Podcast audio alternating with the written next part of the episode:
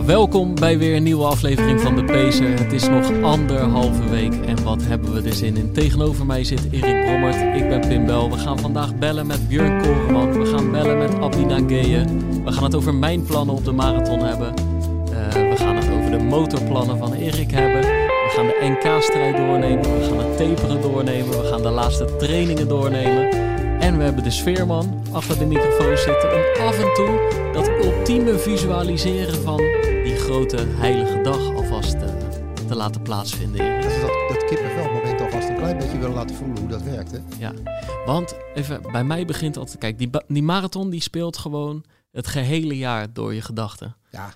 Maar dan die, die, die ene ochtend, ik, ik word wakker op de Schiedamse Singel. Dat is in het verlengde van de Schiedamse straat en van de Schiedamse dijk. Het startschot wordt tegenwoordig uh, gegeven op die Schiedamse dijk. Maar dan hoor je al, op een gegeven moment hoor je die helikopters. Je merkt dat, dat, dat Rotterdam al een beetje vol stroomt met mensen. En dan, uh, ik, ik moet half tien pas de deur uit, weet je wel. Dat is een bepaalde luxe die ik heb. Maar ik vind dat hoort bij, die, bij, bij dat gevoel van die marathon. Dan, dan weet je van, oké, nu eindelijk zit het lange wachten erop. Het geroezemoes van de stad, die helikopters in de lucht. En dan, dan sta je op een gegeven moment met z'n allen in dat startschot, hè. En uh, misschien moeten we de sfeerman er maar gelijk even, even bij halen, Erik. Ik zou hem er gelijk inzetten, ja. ja Laat ja. horen. Ja. Heerlijk. Het is uh, vijf, vier, drie, twee, één. En dan klinkt dat startschot. Met een druk op je sporthorloge is het voor jou begonnen. De magische 42 kilometer en 195 meter ligt voor je open. Maanden van schema's, trainingen en voorbereidingen komen samen op die ene dag. Het is zondag 16 april en dit is jouw Marathon Rotterdam 2023. You can do this. Tijdens de duur van deze aflevering van de Pacer nemen we je mee van start tot finish van jouw Marathon Rotterdam. Het aantal dagen tot de marathon is nu echt nog maar op bijna twee handen te tellen. Dus we nemen je in één keer in volle vaart mee naar wat je straks te wachten staat. En geven je nog die laatste boost. Jij gaat het doen. En dat weet je. Let's go. Ja, we zijn van start, Erik. Ik weet niet of jij het merkt, maar ik voel hem al een beetje. Ja, maar dat is. En, maar dan, en dan. Voor zover je die kippenvel nog niet had. Ja, en, en het was zeg maar dat uh, Vincent telde af, weet je wel, 5, 4, 3, 2, 1. Maar net daarvoor heb je natuurlijk, dat was ik net nog vergeten, net daarvoor heb je die heartbeat, hè? Ja. En dat is gewoon, uh, gewoon letterlijk wat je dan voelt. Maar um, en, dan, en dan in die eerste kilometer heb je ook die begeleidende muziek die altijd ook. er is. Maar die heartbeat, die, die heartbeat van die minuut voor de start, ja. die is altijd mooi. Je hebt Leen natuurlijk gehad, hè? Ja. Die, die gewoon weer fit klaar is. Hè? Hij is er. Die heeft gepiekt op het juiste moment. Die, die, is er op dat moment. Maar als hij klaar is, dan begint die heartbeat. En ik weet zelf, ik sta een beetje halverwege die oprit van de, van de, van de Erasmusbrug op die motor. Dan hoor je die heartbeat al. Ik heb een stijve nek van het omkijken dan. Want dan staat er iemand boven op die kraan waar Leen stond, zeg maar. Die staat dan eerst met een groene vlag. En dan een halve minuut later komt, of de eerste rode vlag, een halve minuut later komt de groene vlag. Nog een halve minuut te gaan en die heartbeat blijft maar gaan. Ja, ja helikopters hoor je boven. Het is eigenlijk muisstil inderdaad. Hè? Iedereen wacht. Iedereen heeft eigenlijk zijn, zijn stopwatch in de hand. Zelfs toeschouwers hebben een stopwatch in hun handen. Scheidsrechters staan met een stopwatch in, in hun handen bij die motor. Om, die klok moet natuurlijk goed mee gaan lopen. Ja, brengt, ja, alles komt dan samen op dat moment. En dan, ja, dat is, dat is meer hoe ik het voel. En, en jij staat in dat startvak. Ja, maar het is heel gek. Ik vind, het is een, een zeer geladen, gespannen moment daar in dat startvak. Maar het gekke is, ik vind die laatste vijf of tien minuten, die vind ik oprecht minder spannend dan twee uur ervoor, of een dag ervoor, of twee dagen ervoor. Omdat het dan, dan zit dat ongemakkelijke van dat het nog, je wil al, maar je kan nog niet. En bij die laatste minuten, tuurlijk ben je stik en stik zenuwachtig. Alleen op, ja, je voelt dat het zo nabij is. Ja, dan vind ik het op een gegeven moment wel dus lekker we moeten, worden. We moeten toch even terug in de realiteit. Ja. We zitten hier nu maandagmorgen, anderhalve week, zo'n ja. beetje. Ja. Een drie kwart week voor de marathon. Ja. En de dag van gisteren was de dag dat de meeste mensen hun laatste test of ja, twee weken van tevoren. Hebben. Ja. Uh, jij hebt dat ook gedaan. Eigenlijk zeg jij, jullie hebben dat ook gedaan. Want ik zag een groepsfoto voorbij komen van misschien wel 50 man gisteren in het Lagerbergse bos. Dus niet het Kralingse bos, maar het Lagerbergse bos. Daar hebben jullie een laatste training gedaan. Ik, uh, ik heb verschillende mensen afgelopen week in de winkel gehad die met jelletjes kwamen van ik moet klaar zijn voor die laatste training zo'n grote groep stond daar klaar. En niet alleen jullie, maar ik denk overal in het land zijn, zijn die mensen nog bezig geweest. Hoe is dat eruit gezien gisteren? Jullie, dat, dat is toch een soort, soort finale test eventjes. Van even kijken hoe die, hoe die benen ervoor staan. Heb ik de afstand in de benen? Ja, dus zo... zo... Marathon tempo speelt een rol. Ja, zeker. Dus, dus uh, we beschouwen wel gewoon echt niet als de finale test. Want als je één zo'n training te belangrijk maakt, dan, dan, dan lijkt het alsof het alleen om die training gaat. Maar we hebben inderdaad in de afgelopen weken uh, heel veel op marathon tempo getraind. En heel veel op ver boven die 30 kilometer gaan zitten. En uh, dit zijn allemaal wel uh, de, de, mensen waar ik mee train. Die trainen minimaal vijf keer in de week. En vaak zes, zeven, acht, negen uh, maar, maar ook mensen die minder trainen zullen, zeg maar, zo'n zo gisteren, dit weekend hebben beleefd als... Het is niet de finale training, maar wel een laatste gewoon belangrijke training. Om eventjes nou, omdat, voordat het taperen gaat beginnen. Omdat die twee weken van tevoren, dan heb je inderdaad ook echt nog de tijd om ervan te herstellen. Dus dan mag je nog een keer, uh, mag je nog een keer lang. En voor de een is dat een halve marathon, de ander is 30. Nou, ik heb gisteren 37 nog gelopen met in- en uitlopen erbij. Uh, Roy Hoornweg was erbij, ja. ons lo loopbandfenomeen uit uh, Papendrecht. Die had, um, ja, die heeft gewoon ook af en toe, weet je wel, dat, dat zijn gasten. Die worden straks derde, vierde, vijfde op het NK ja, die, kunnen niet altijd met hun buurman samenlopen. Dus die, die, moeten af en toe even de auto pakken om, om met een groepje uh, te kunnen trainen. Waarmee ze dan bijvoorbeeld, want elke keer, Roy deed precies dezelfde training als is ik, namelijk zes blokken van vier kilometer aan marathon tempo met één kilometer rust. En Roy vond het gezellig om samen te lopen. Wat, wat in de realiteit betekende, hij stoof weg gewoon meteen om vervolgens gewoon vier kilometer in zijn eentje te lopen. Dat deed ik ook. Dan na vier kilometer draaide die om. En dan konden we de pauze van een kilometer gezellig oh, samenlopen. wat samen. Wat, dus de training van hem was heel goed gegaan, zag ik. Hè? Dus, uh, ja, nee, ja, ging we fantastisch. Volgens mij hij liep uh, over die blokken van uh, vier kilometer gemiddeld 3, 3, 5, 3, 6, zoiets. Ja, ja echt wat jij zegt, verschrikkelijk de vierde, vijfde op het, op het NK. Maar ja, ik, ik acht hem eerder richting die derde plek onderhand qua vorm dan Hij is hartstikke goed, maar er, er, zijn meer kapers op de kust. Beter dan nooit, meer kapers op de kust. Maar ik hou rekening met hem, dat, ja. dat zeker. Maar hij kiest er wel voor om inderdaad gewoon lekker aan te sluiten bij, uh, bij jullie. Ja, ja, en we hadden inderdaad het uh, coaches. Dat is, dat is zo mooi. Volgens mij gebeurt dat overal in, uh, in, in het land. Een paar van die coaches, tafels neer, iedereen de bidonnen erop. een afgebakende ronde uitgezet, in dit geval bij ons, om de skiberg. Rondje van exact 5 kilometer. En dan, dan kun je elke ronde kun je natuurlijk even die bidon pakken, even de bevoorrading in. En het was gewoon het was heel koud trouwens. Er stond heel veel wind, maar op een gegeven moment brak wel de zon door. En het was, wij waren daar al met een groep van 50 lopers. Er waren nog allemaal andere lopers. En dat is, uh, dat is wel mooi. En, en ik, bij, mij ging die dan echt goed. Het was voor het eerst eigenlijk. Vanaf de, de vorige aflevering was geloof ik van, nou dit en dit en dit moeten we doen. Aan deze knoppen moeten we draaien om vanaf nu richting die marathon te gaan. Hè? En dat, dat je dan daar ook daadwerkelijk een uh, snelle tijd kan lopen. En vanaf dat moment is bijna elke training goed gegaan. Elke keer voelde ik mezelf groeien. Maar dit was voor het eerst dat ik de marathonblokken op het marathontempo liep. Waar, waarvan ik een half jaar geleden heb gezegd van hé, hey, dat is mijn doel. Die van, die van een week geleden gingen nog op 3,29 en 3,30. En nu gingen ze op 3,25 tot 3,21. En mijn heilige doeltempo is 3,23. Dus dit was de eerste training. Um, die, die trainingen hiervoor gingen fucking goed.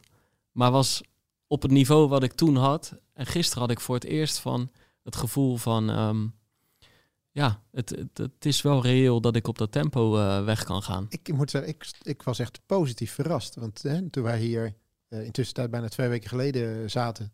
Toen moest er echt nog wel een en ander rechtgetrokken worden. Toen, toen was je wel een beetje de goede kant weer op gegaan. Maar de tijd begint ook een beetje te dringen. Maar ik zag gisteren die, uh, die blokjes. En daar stond bij Marathon Pace. Ja, dan ga ik natuurlijk gewoon even kijken wat het dan, uh, wat het dan inhoudt. En dan kom je inderdaad dicht in de buurt, vind Dus uh, ja. ik, ehm, ik, ik, ik ben benieuwd. Wat, wat, is er, wat, wat, is, wat, is er, wat is er gebeurd in die afgelopen twee weken? Dat, dat dit alweer zo goed gaat. Ja, we hebben de motor weer aan, aan de praat gekregen. Nee, ja, kijk, het is, dat wist ik ook toen het slecht ging.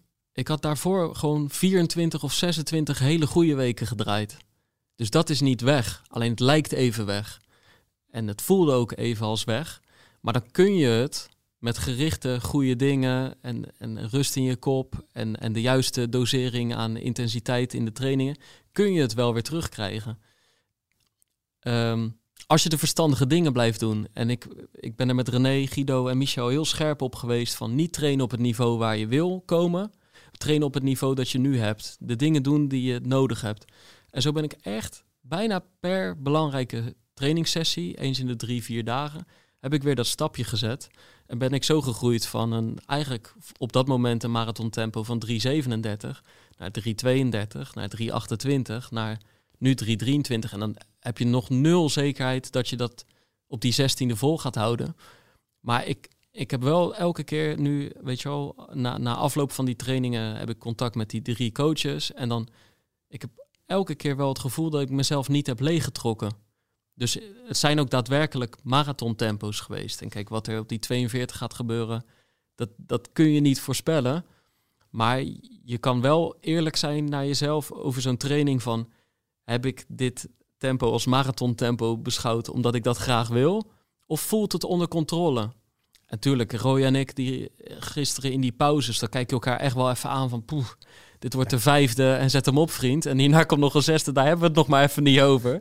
Maar uh, je voelt wel dat je hem gaat halen tot het einde. En, en niet met je tong op je enkels, maar gewoon met een gezond, op, gezond, met zeg maar een, um, een, uh, een manier van afzien die er een beetje bij hoort. Je kweekt al wat hardheid, maar je ziet niet schil van de inspanning. Snap je een beetje? Ja, die, ik, dat, ik, snap het. Je bent op zoek naar die balans, toch? Want ik, ik zei toen een paar weken geleden ook tegen je van, hè, wat, wat app-contact of we belden af en toe. En zeg van ja, je moet ook een beetje geduld hebben. En dat is natuurlijk makkelijker gezegd dan gedaan.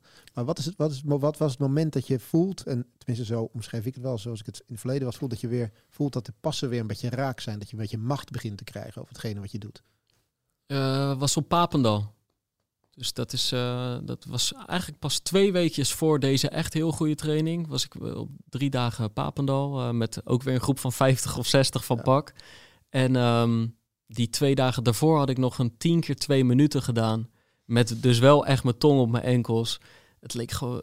Dat was die twee minuten dat ik op een gegeven moment me wan ging wandelen. In plaats van dribbelen tussendoor. Maakte, ja.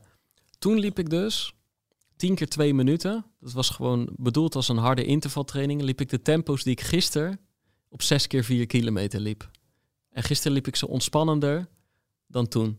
Maar twee dagen later liep ik een 2 uur 15 in 3,48 gemiddeld. En dat was gewoon echt een fijne training. En toen had ik ook echt zo'n momentje. Ik liep daar moedershiel alleen, want de rest deed een beetje baan, uh, bovenveld, uh, buitenom. En ik liep daar rondjes van 4, 5 kilometer zo bij Papendal. Ik liep daar ergens helemaal in mijn eentje en na 2 uur 15, kom mijn klokkie uh, op stop. Heb ik daar gewoon in mijn eentje zo even met gebalde vuistjes gestaan. Omdat ik wist gewoon van, ik ben terug. Ja, dat moment. dus, dus ik moest heel even nadenken net bij jouw vraag. Maar ik denk dat dat voor heel veel lopers wel herkenbaar is. Je kan soms even zwoegen, je kan een beetje zoeken en dan ga je meer zoeken. En dat heeft geen zin, want dan vind je het toch niet.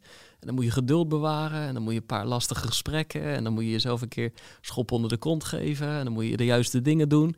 En dan ineens is het er weer. En dat kan zo'n lekker gevoel geven. Ja, dat, dat, is, dat is eigenlijk het moment dat ik zoek. Want dat geeft niet alleen het lekkere gevoel, maar ook gewoon het vertrouwen ja. naar de laatste weken toe. En dat, dat de stap die je gemaakt hebt, dat dat de goede stap, de keuze die je gemaakt de goede keuze is geweest. En vervolgens moet je dan gewoon die laatste weken op de juiste manier invullen. Maar zo'n training als gisteren die je dan doet, die doe je dan op die marathon pace. Je zei je hebt je bidonnetje langs de kant staan en zo. Wat, wat, wat pak je onderweg allemaal? Ja. Wat zit er in, de, wat zit er in een bidonnetje? Hoe uh, ben je gaan drinken tijdens die tempo's? Of pak je die juist in, in, in, het, in het rustkilometertje? Of hoe heb je het gedaan? Ja, dus ik probeer in die laatste fase voor de marathon uh, vaak wel te drinken op snelheid. Dus dat je ook dat traint. En ik heb van Morten heb ik die racebidons. Dus die, die zitten lekker in de hand. En um, die pak ik om de 5 kilometer. En daar zit dan een derde van een halve liter in. Uh, en zo kom ik per uur ongeveer aan 80 gram koolhydraten. En uh, ik weet, ik hoef net die laatste slok niet te drinken. Want daar gaat, komt altijd een beetje lucht bij kijken. En dat is altijd de moeizaamste slok. Moet je het hardste in die bidon knijpen. Krijg je ook allemaal lucht in je mond. Dus ik weet gewoon, hij, hij moet bijna op. Dat is het eigenlijk. En hoe lang doe je erover voordat je dat weg hebt? Nou ja, dat verschilt een beetje. niet zo in één keer weg natuurlijk. Heb je hem dan een paar honderd meter in de hand wel? Nou, dus, dus de. Ik, ik ehm, afgelopen woensdag, vorige week woensdag, toen had ik gewoon Fred als meefietser, mijn vader, 2 uur 20. En dan doe ik er echt een hele kilometer over, dan neem ik alle tijd. Gisteren, toen stond de dochter van Robbie daar. Ja, dan zorg ik dat ik die bidon net wat eerder binnen heb. Kan ik, gooi ik hem in de berm, want anders had zij anderhalve kilometer steeds moeten lopen om die bidons op te halen. Dus zo pas je wel eens iets aan. Maar uh, ja. Zijn er nog jelletjes aan te pas gekomen gisteren? Nee, nou, tien minuten voor de stad. Jelletje met cafeïne. Ja, ja, ja, ja. Hey, volgens mij lopen we nu in gedachten. Net stonden we met de sfeerman in het startvak. We lopen nu ergens in, uh, in Zuid. Kom er maar in.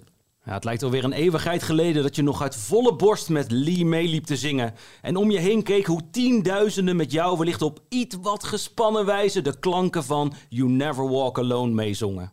Nu heb je het 8 kilometer punt al gepasseerd de Erasmusbrug, de Kuip, Valkenoord, het Maasstadziekenhuis, Stadion Lombardije en de eerste verzorgingspost heb je al achter je gelaten. En je loopt langzaam aan richting het zuidelijkste puntje van de route. Je gaat lekker. Of zoals Pim net zei, het gaat fucking goed. Je voelt dat je je pace hebt gevonden. En weet dat zolang je je aan je plan houdt, deze race in de pocket is. Je geniet van alle support aan de kant van de weg, want dit is Rotterdam. Jij bent lekker bezig, topper. Kijk, ik voel hem alweer hoor. Ja, maar ik, hoor hem wel terugkomen. Zolang je je aan je plan houdt. Ja, is wel belangrijk, ja. Toch? Ja, ja.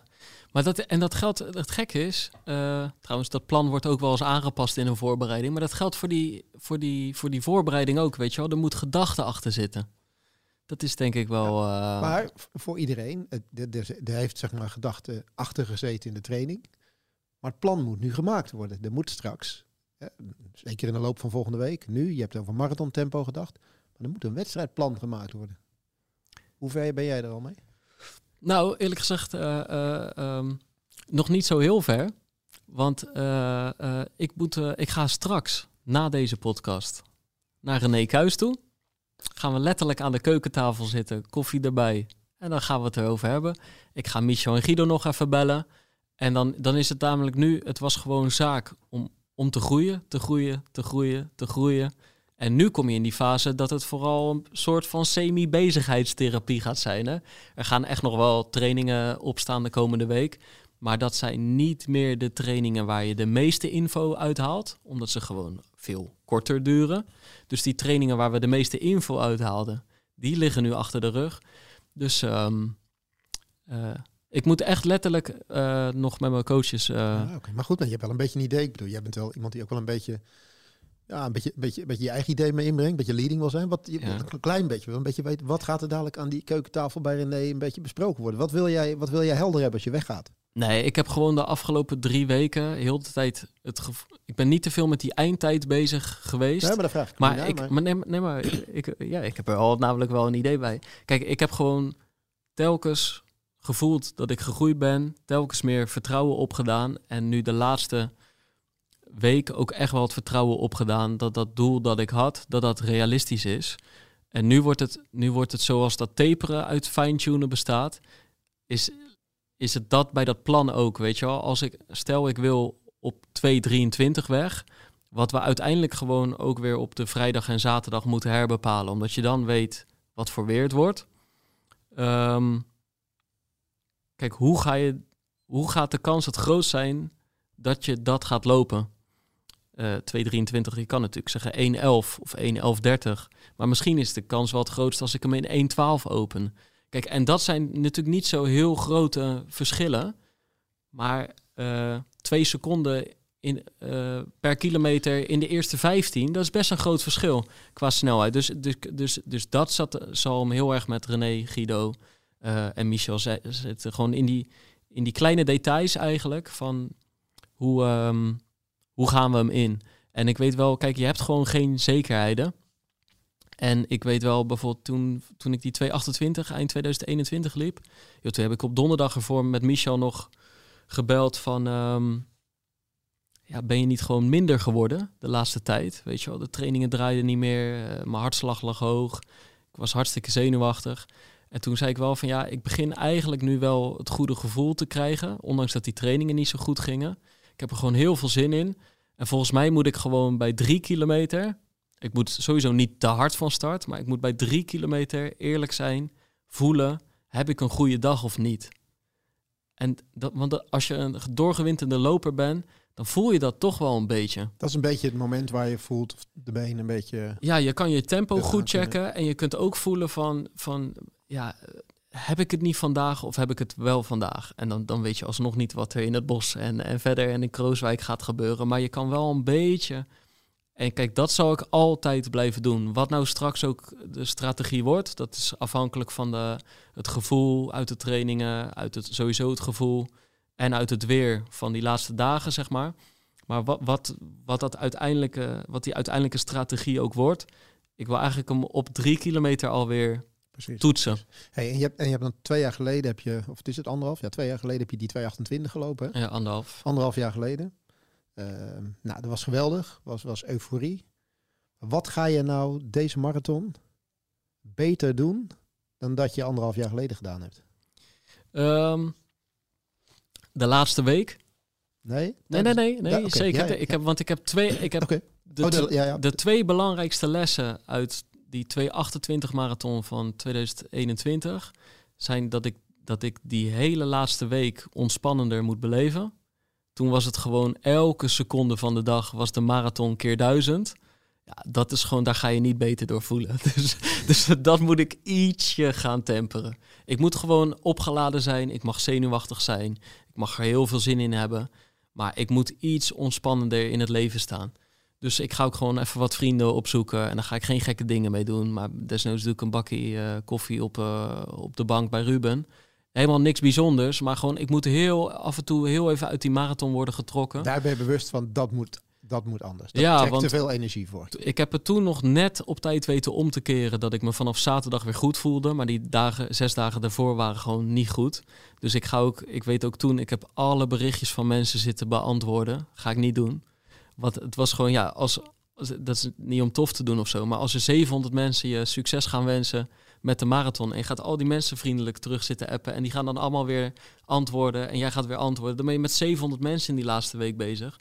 Dat is gewoon niet bevorderlijk. We hebben dus... zelfs de podcast totaal eigenlijk al een beetje gefixt, hè? Ja, precies. Allemaal voorwerk. Ja. Ja, nou, dat is niet voor niks. Ik wil gewoon een beetje rust aan mijn kop die laatste week. Dus dat is les 1. En les 2 is uh, hoe goed ik me ook voel. de versnelling moet niet bij de Erasmusbrug worden ingezet. Dus ik had toen gewoon, ik heb... Um... De tweede keer Erasmusbrug, hè? De terugkomst richting Zuid.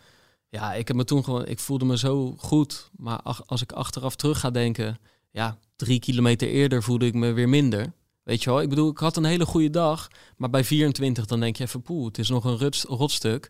En gewoon aan het einde van die laan op Zuid met de bocht naar richting die, die slinger, zeg maar, naar de Erasmusbrug. Ik denk, ja, nou gaat het beginnen hoor. Dit is gewoon heerlijk, weet je wel. En ik zag bekenden en ik hoorde muziek. En ik voelde mijn benen niet toen ik hem uh, uh, opliep. Gewoon nog in het groepje zonder te versnellen. En ik er altijd zo'n brug af. Althans, ik laat hem rollend lopen. En toen ontstond er een gaatje. Ik kijk achterom en ik denk, ja, nou gaan we het centrum in, nou gaan we Krooswijk in. Dan kan ik net zo goed hem doortrekken. En dat is gewoon net, dat is echt wel wat te vroeg geweest. Ik heb hem later wel weer hersteld. Ik ben hier in elkaar gezakt. Maar ik, ik, ik eis van mezelf dat ik nu langer rustig blijf. Dat zijn de meest verleidelijke kilometers eigenlijk. Hè? Dus eigenlijk het moment dat je je normaal gesproken, als je goed getraind hebt, nog redelijk goed voelt die brug opkomt, afgaat, bakken vol met publiek. Ja. Kijk, en Daar ligt gevaar. Ja, en je kan er wel een boost van krijgen. En je kan er wel een, een goed gevoel uithalen. Alleen ik moet daar niet uit mijn groepje weggaan. Dat is nergens voor nodig. En um, ik, ik heb schema's voor wat mensen geschreven. En die lopen op een ander niveau. Maar ik heb het ook tegen hun gezegd. Geniet van de Boezemstraat. Alleen versnel daar gewoon nog niet. Want het is gewoon iets te vroeg. En kijk, ik bedoel, je hebt, het is ook wel een verschil tussen twee seconden per kilometer harder gaan lopen. Of dat je echt, zoals ik toen, er zat misschien wel zes, zeven seconden tussen. Ja, dat was geen versnelling die ik 15 keer kon gaan volhouden. Dus dan ben je echt wat te hard gegaan, weet je wel. Ga je jezelf daar proberen af te sluiten? Want ik, ik herken het gevoel een beetje ooit uit de marathon van New York. Daar heb je eigenlijk een soortzelfde momenten. Dan kom je Queensboro Bridge over, dan ga je First Avenue in. Dan kom je eigenlijk Manhattan in, bakken vol met publiek heb daar ooit een keer zo'nzelfde beetje klein foutje gemaakt zoals jij dat dan zeg maar net, net omschreef. Daar neig je dat ook te doen. Ik weet dat ik daar de tweede keer toch probeerde mezelf daar echt van af te sluiten. Ik had iedereen die me hier voorbij gaat, laat het maar gebeuren. Ik zie jullie over vijf kilometer wel, dan gaat het echt pas beginnen. Is, is dat een beetje de strategie dan die je dan, dan aanneemt? Of hij niet te veel om je heen? Hoe, hoe, hoe doe je dat? Nee, want wat ik, ik, ik ga er eigenlijk juist ga ik lekker op het publiek. Uh, dus daar moet ik me ook echt niet van af gaan sluiten. Ik moet alleen niet, zeg maar, ik moet gewoon die aanmoedigingen in me opslokken. Alleen ik moet geen versnelling inzetten. Dus je kan er ook van genieten, maar hetzelfde tempo blijven lopen natuurlijk. Maar we worden, dus nee, hier, we worden hier tijdens de podcast worden al aangemoederd nu. hoe dat, hoe dat nee, maar kijk, kijk, bijvoorbeeld, ik weet op de Boezemstraat, op de Boezemstraat staat Daan Hakkenberg met zijn kinderen. Uh, dat is de man waarmee ik uh, nou ja, heel veel heb meegemaakt, maar ook de drie Tour de France samen drie weken lang in de auto heb gezeten. Ja, vorig jaar kwam ik daar langs, hij met betraande ogen. Zijn kinderen hadden een spandoek gemaakt. Dat is grandioos. Tien meter later uh, stonden twintig vrienden. Weer 50 meter later stonden 30 vrienden en mijn moeder. En dan weer iets uh, later stond Wessel Penning, uh, de man die me ooit hier aan heeft genomen. Dan bij het bos staat ongeveer heel pak. Staan ook de twee heren die we over een paar dagen in deze podcast uh, online slingeren, weet je wel. Dus die, die hele straat is gewoon voor mij geweldig. Maar dan weet ik, daarna komt wel weer dat rustmoment in het bos. Weet je wel, het duurt ook geen 15 kilometer. Dus ik hoef me daar niet van af te sluiten. Ik moet alleen niet ja, mezelf vergaloperen. Ik ga ervan uit dat ze allemaal er weer staan. Zeker. Ja. Ja, ja, ja, ja. Ja, nee, het is grandioos. Dat is, maar dit is ook echt onzin om me daarvan af te sluiten, want dat is wat die dag zo mooi maakt. Ja. Dus dat is wat er anders gaat gebeuren. Ja. Ja. Volgens mij is het, uh, volgens mij is het wel weer tijd voor een update, of niet? Heerlijk. Metrostation Slingen en Ahoy Rotterdam zijn nog maar eens twee van die vele landmarks op deze route die je inmiddels hebt gepasseerd. Na 17 kilometer loop je met om je heen allemaal lopers die ongeveer hetzelfde tempo hebben. Waarschijnlijk heb jij inmiddels al iemand kunnen vinden die jouw tempo loopt en waar je lekker mee op kunt lopen. Maar weet dat jij deze rol ook voor de lopers achter je aan het vervullen bent. Heb jij jouw tempo al helemaal kunnen vinden, dan ben jij nu hun pacer. Zij trekken zich aan jou op, want samen lopen we deze prachtige 42e editie van de Marathon Rotterdam. Jij, al je medelopers en al die supporters aan de kant van de weg die jou aanmoedigen. You never walk alone. Allemaal als één grote kolonne op weg naar het centrum van Rotterdam. Waar vooral, maar vooral op weg naar het halfway point. Het punt waarop het aftellen kan beginnen. Die halve marathonafstand heb je inmiddels al lang in je pocket. Het is al lang geen uitdaging meer. Dus vol vertrouwen trek je je pace en ziet dat het goed gaat. Deze marathon is vandaag van jou. Erik, wij waren eigenlijk al iets te ver. Wij zaten al in de Boezemstraat, maar dat komt gewoon omdat die Boezemstraat en Krooswijk een magnetische waarde op ons uh, uitoefent. Maar de, uh, de sfeerman raakt wel een juiste snaar. Het is gewoon daar. De, Slingen is trouwens ook een soort Krooswijk. Dat is gewoon Alp d'Huez, maar dan in marathon uh, setting. Ja, want voor de mensen die het nog niet weten. 15 kilometer je Slingen. Je de metro vanaf het start. Je gaat naar Slingen. Je ziet iedereen daar twee keer voorbij lopen. Ja. En je kunt weer terug. Juist. Dus ja, dat is een gemiste kans als je daar niet naartoe Als toeschouwer beleef je hem op die manier, eh, denk ik, op de ultieme wijze. Maar dat is inderdaad, en dan op een gegeven moment kom je daar halverwege. En dat, maar dat is inderdaad hè, waar we het net over hadden. Dat, dat toetsen bij drie kilometer. Dan die kilometers erna richting de Kuip en uh, Lombardije. Dan ben je het een beetje aan het zoeken. En op een gegeven moment heb je inderdaad je pace gevonden. En dat kun je dan wel heel lang, weet je wel, je blijft jezelf wel toetsen, maar je hoeft al wat minder op je horloge te kijken. Je, je, voelt eigenlijk wel wat je aan het lopen bent. Je hebt inderdaad vaak, ik bedoel, er halen mensen je in, uh, je laat mensen achter je, maar je hebt ook altijd wel mensen om je heen die je op een gegeven moment waar je al 10, 15, een halve marathon mee aan het lopen bent. Eh, dat zijn een soort bondgenoten geworden, terwijl je misschien maar 1, 2, 3, 4 woorden met elkaar hebt gewisseld. Ik vind dat wel altijd gaaf wat, uh, wat daar ontstaat. Maar dat is wat er gebeurt, dat wat je net hoort. Daar ontstaan dan die groepjes ontstaan er. Hè? Want mhm. dat is wel je. Het is lekker als je een goed groepje hebt gevonden. Dat je inderdaad op een gegeven moment elkaar even aankijkt. Misschien toch even vraagt. Waar, ben jij, waar ga jij op weg vandaag? Ja, drieënhalf uur of ik wil onder de vier uur of wat dan ook. Dat je dat, je dat groepje vindt en uiteindelijk met elkaar zoiets hebt van nou, laten we, dat, uh, laten we dat doel maar proberen gezamenlijk te bereiken. Want uiteindelijk kan het gewoon belangrijk zijn dat je in zo'n groepje zit. Zeker gezien het feit dat er wel eens wind staat of dat de omstandigheden het misschien niet altijd, altijd toelaten.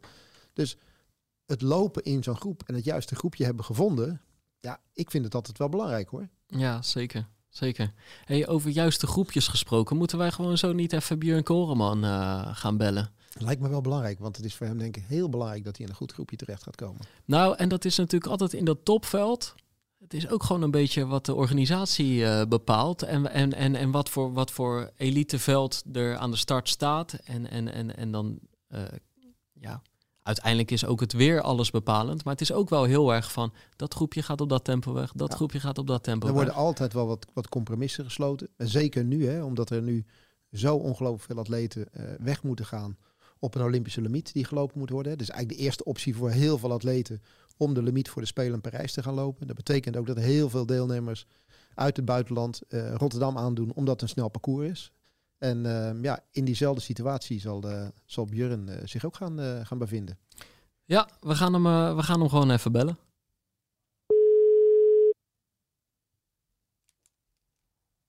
Hallo, bij Björn. Hey Björn.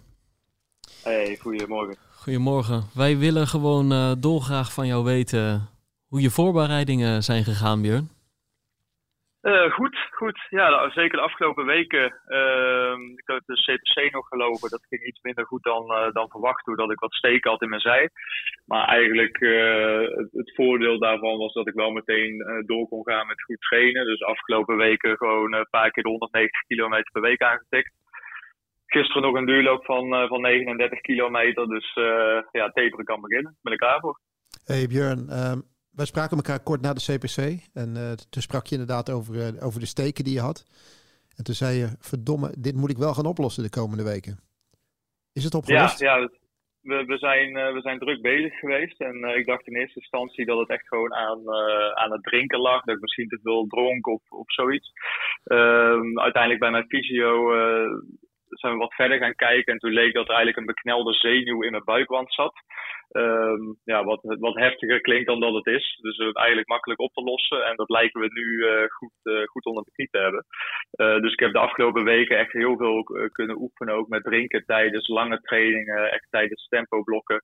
Ehm, en dat is eigenlijk allemaal goed gegaan. Dus ik verwacht eigenlijk tijdens de marathon daar ook weinig problemen mee te hebben.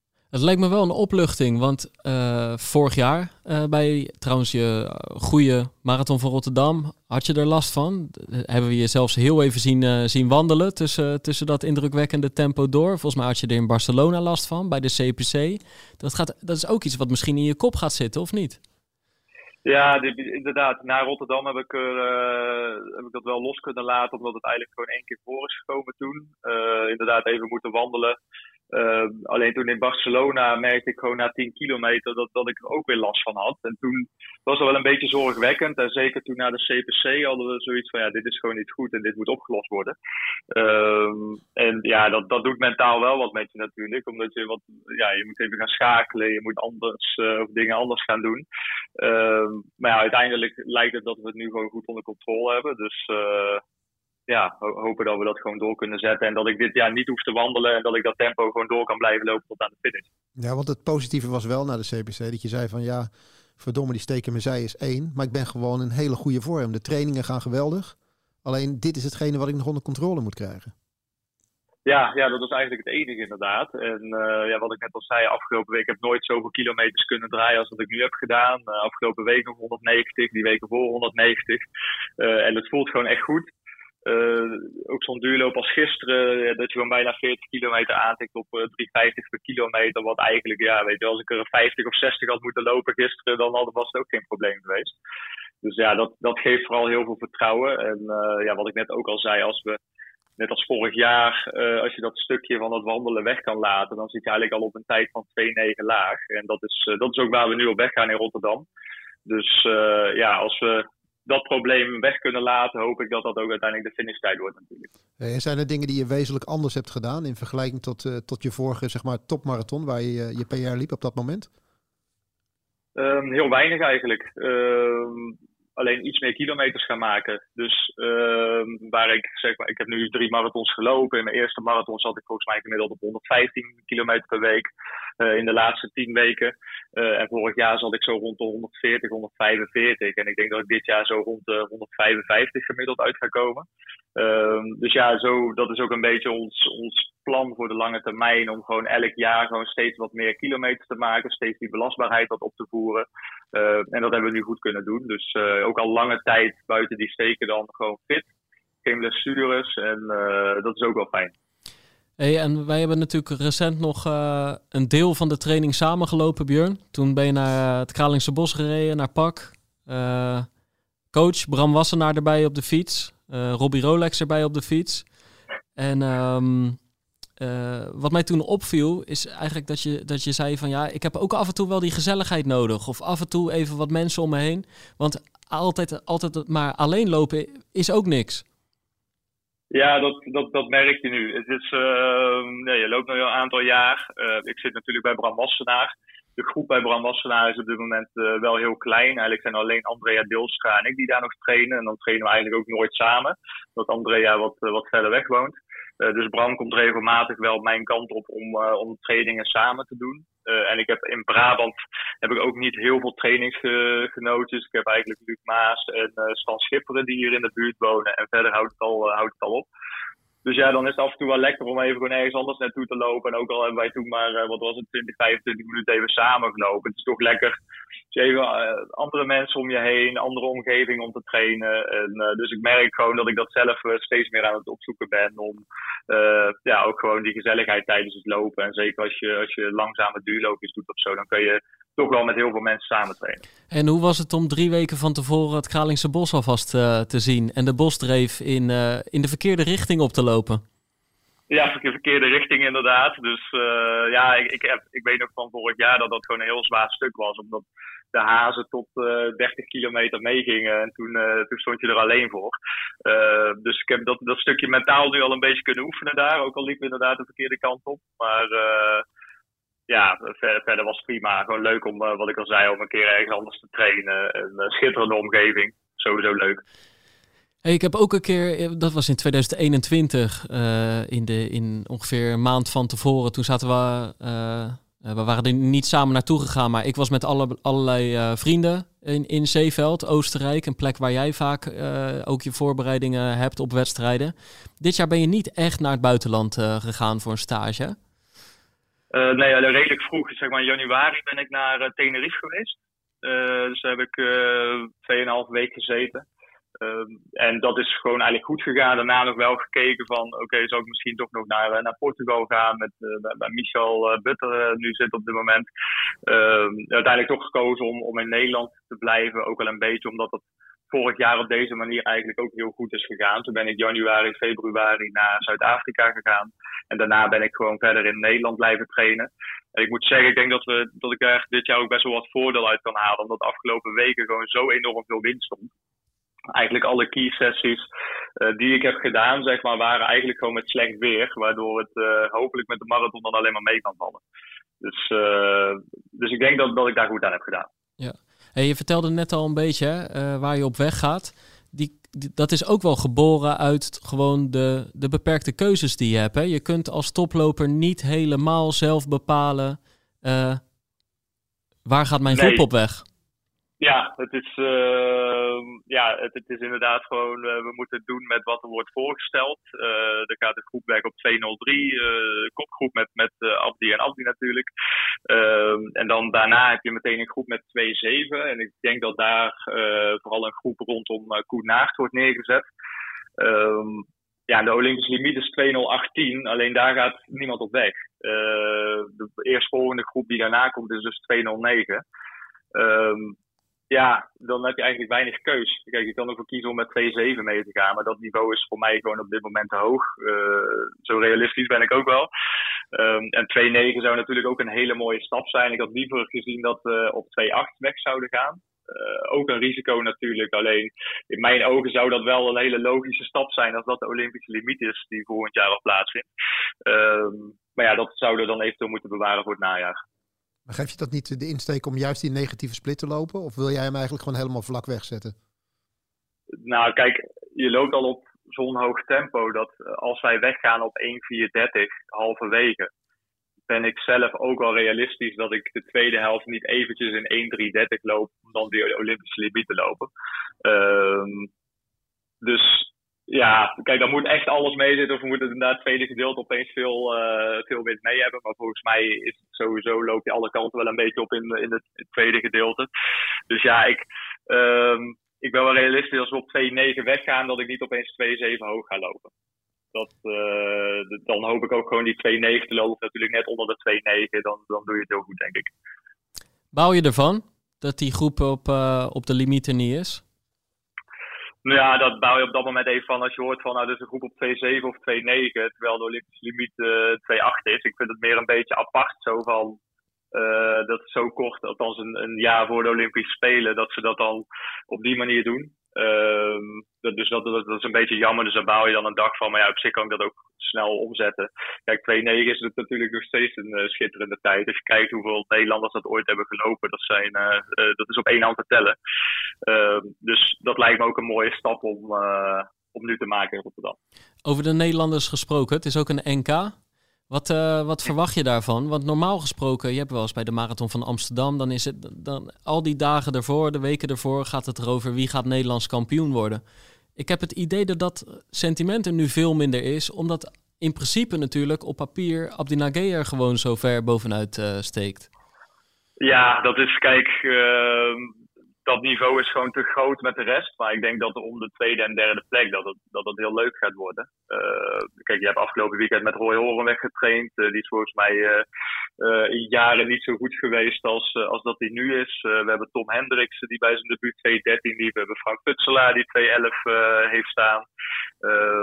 En dan met Ali, die geloof ik ook uh, weg wil gaan op, uh, op een snelle tijd. Dus ja, ik denk dat om die tweede en derde plek dat het heel spannend wordt. Alleen ja, in principe als Abdi niks geks doet, uh, is dat natuurlijk de favoriet. en dat is ook schitterend natuurlijk. Weet je, die heeft 2-4 staan. En daarna kom ik volgens mij met de snelste tijd met 2-10.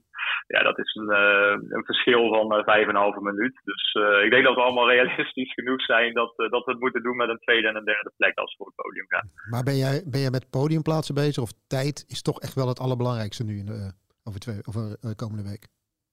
Ja, voor mij is tijd echt het belangrijkste. Ik loop liever, uh, liever met een uh, groepje dat we allemaal samenwerken. Uh, 2-8 hoog en dat ik brons haal, dan dat ik 2-11 loop en zilver heb. Hey, nog zeven, of, of tenminste, nog. je bent, je, ja, ik begin even opnieuw, want dit, dit sloeg nergens op. In elk geval, je zei net taperen. En ik las ook al ergens van, ja, ik taper wel, maar ik ben zoveel lopen gewend. Ik moet niet ineens heel veel rustdagen gaan inplannen. Kun jij een beetje beschrijven hoe jij als topatleet en van die enorm hoge omvang van, je, je, je noemde het net, 190 geloof ik, uh, hoe, hoe je dan zeg maar uh, fit blijft, um, maar ook frisser wordt? Hoe taper jij? Ja, wat wij vooral doen is inderdaad gewoon zowel de omvang en intensiteit wat, uh, wat naar beneden. Uh, dus deze week, uh, ik, dus afgelopen week loop ik bijvoorbeeld vier keer, twee keer per dag. Ja, dat wordt deze week nog maar twee keer. dus ik kom deze week echt nog wel op, op denk ik, acht looptrainingen uit. Waarbij ik dan morgen bijvoorbeeld twee keer drie kwartier loop. en vorige week was dat op dinsdag bijvoorbeeld één keer een uur en één keer 70 minuten. Dus dat soort loopjes worden gewoon allemaal net wat korter. Woensdag doe ik 75 minuten in plaats van 90 minuten zondag of zaterdag doe ik geloof ik nog wel een keer twee uur. Maar dan ook rustig. En dan zondag nog een laatste echt ja, tempoblok met wat marathonblokjes. Eh, en dan in die laatste week uh, doe ik weer een stukje minder. Dus ik denk dat ik deze week op 140 kilometer uitkom. En dan uh, komende week samen met de marathon op 120 zoiets. Waarbij ik dan nog wel wat spanning op de bovenbenen zet. Door bijvoorbeeld de laatste baantraining nog lekker wat 300's te doen. Die net boven het marathontempo zitten. Dus dat dat tempo gewoon aangenaam voelt. maar dat je dat eigenlijk wel in korte intervallen doet. En verder gewoon lekker, ja, lekker de benen blijven bewegen. Omdat ja, anders de stap van 190 kilometer naar bijna niks doen echt uh, te groot wordt. En je noemt nu specifiek zeg maar, de trainingen die je minder doet. Zijn er andere dingen qua levensstijl die je anders gaat doen die komende tien dagen? Uh, ja, nog meer rust. Maar ik moet zeggen dat ik dat afgelopen weken ook wel echt veel heb gedaan. Uh, dus ik zal wat eerder naar Rotterdam gaan om daar gewoon uh, goed die rust te pakken. Dat je daar al een paar dagen bent. Ehm, en natuurlijk het stapelen, dus veel, veel eten.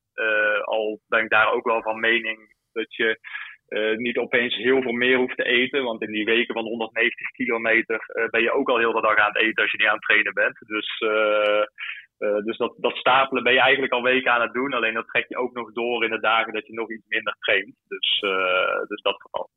Hey, dan ben ik nog één ding eventjes benieuwd naar. hoe ga jij hm. tijdens die race, zeg maar, ehm, het drinken en het nemen van gels, hoe, hoe doe jij dat? Hoe ziet dat eruit? Um, nou, we hebben het geluk volgens mij dat uh, bij de, de snelste 15 lopers in het veld, uh, of de eerste 17 zelfs geloof ik, uh, dat het drinken wordt aangereikt. Um, ja, dat is voor ons natuurlijk wel, wel heel fijn. Soms is het ook zo dat, dat je het inderdaad van de tafel af moet pakken. Dus dan staat er elke 5 kilometer staat er op basis van je startnummer um, heb je een tafel toegewezen gekregen en daar zet je het drankje op. En, en die pak je. nou, ik drink zelf dan, dan Martin. Uh, en dan probeer ik ongeveer zo 100, 125 milliliter per 5 kilometer te drinken. Um, ja, zodat je ongeveer op die 500 milliliter per uur zit. En dat zijn dan weer die 80 gram koolhydraten waar we, waar we mee rekenen. Um, ja, en dat is eigenlijk uh, de truc die we, die we pakken. Alleen het is vaak heel chaotisch, omdat we wel met een groep lopen, vaak met acht of tien man. En uh, dan moet iedereen opeens al die drankjes van tafel pakken. En dat zie je natuurlijk op tv ook vaak, dat het, dat het wel eens fout kan gaan. Dus uh, zeker rondom die drankposten is het belangrijk om heel alert te blijven. Hey, hoeveel zin heb je erin? Ja, heel veel zin, heel veel zin. Vorig jaar zo goed ervaren, ondanks het wandelen, uh, dat ik er echt weer naar uitkijk om, ja, om, om daar te gaan knallen. Ja, we wensen je heel veel succes Björn en we zien je daar. Dankjewel, jullie ook. Yes. Succes met de laatste voorbereidingen. Jo, Succes. dank je. Hoi, hoi. dank je. Hoi, hoi, hoi. Ja, dat wordt nog wat met die groepjes dan. Ik heb toch het idee, weet je wel. Ja. Hij is er niet helemaal uh, nee, happy ik, mee. Ik begrijp het ook wel. Maar kijk, en ik denk aan de andere kant, uh, als ik zie welk PR die op zijn naam heeft staan, denk ik nou, misschien hoeft het nog niet eens zo nadelig uit te pakken. Misschien is dit een logischere stap. En Parijs is nog ver, weet je wel. En je hebt uiteindelijk ook worden er mensen toegelaten op basis van de World Ranking. Niet alleen op basis van de Olympische limiet. Maar ehm, ik krijg ook wel meteen zin, want dat, daar hadden, hadden we eigenlijk nog um, tot nu toe niet aangeraakt. Ik krijg ook wel zin in dan s'avonds laat, na de gele kanarie, op de bank ploffen heel de uitzending van de NOS terug gaan zitten kijken en gewoon die toppers bekijken. Want daar heb ik dan tot dat moment helemaal niks van meegekregen, maar ook echt helemaal niks. En, uh, uh, en niet alleen van de top, tenminste, uh, niet alleen zeg maar van de kopgroep met de twee Abdi's, maar ook wel van die strijd daarachter tussen de verschillende Nederlanders. Want ik, ik heb hier ooit zelf geroepen, gezondheid. Ik heb hier ooit zelf geroepen uh, top 10, maar toen zag ik later het deelnemersveld en nou, dat wordt een hele kluif. Maar er staan wel, kijk, uh, Björn noemde er al een aantal, hè. Natuurlijk Abdi Nageye, hij zelf, Tom Hendriksen, Frank Futselaar, Mohammed Ali, uh, Roy Hoornweg. Maar je hebt ook Dennis Licht. Nou, die schijnt met fulltime prof pensioen te zijn. Maar die zie ik nog trainingen doen. En Tokio marathon met twee vingers in zijn neus lopen. Dan denk ik, nou, jij bent nog prima in orde. En, en ook echt heel veel gasten die daar kort achter zitten. Die al bewezen hebben onder de 2 uur 20 te lopen. Uh, ik zag een groepje van vier, vijf man in, uh, in Kenia, weet je wel, op trainingskamp. Allemaal mensen zo 218, 222, 224. Dat zegt ook wel iets, hè. En ik vind wel, wat ik oprecht jammer vind... Uh, daarom hebben we het nu al heel erg over die mannen en nog niet over de vrouwen. Ik kan het zeggen. Maar die, die hebben een NK, hè? Ja, die hebben dus een NK. Uh, Jasmijn Lau gaat debuteren. Uh, Anne Luiten staat aan de start. Um, van Pak hebben we een paar uh, dames die denk ik toch wel uiteindelijk op een mooie notering kunnen komen. Is het geen top 5, dan is het bijvoorbeeld op de achtste plek of de twaalfde plek. Maar gewoon echt tof. Maar Sifan Assan loopt in Londen. Nienke Brinkman loopt een dag later in Boston. Nee, een week eerder. Nee. Nienke Brinkman loopt de dag naar Rotterdam? Zeker. Ja. 17 april. En een week later is Londen? Ja. Ja, ja maar Nienke Brinkman loopt 17 april Boston. Oké, ja, ja, ja, op die manier. Sivan ja, ja, Assen loopt 23 april Londen. Uh, Jill Holterman komt terug van een uh, blessure. Die heeft het in Sevilla geprobeerd natuurlijk. Andrea Deelstra is er niet bij.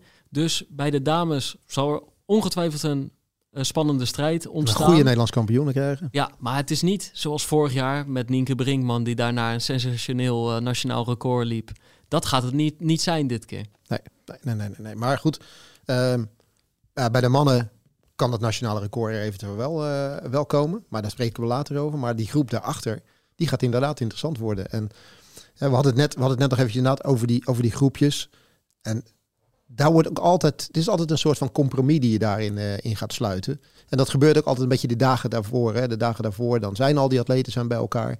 Uh, dan wordt er met trainers en met managers gesproken. En dan wordt er gewoon afgesproken met elkaar van oké, wat is voor iedereen, wat is voor iedereen het beste compromis om op weg te gaan.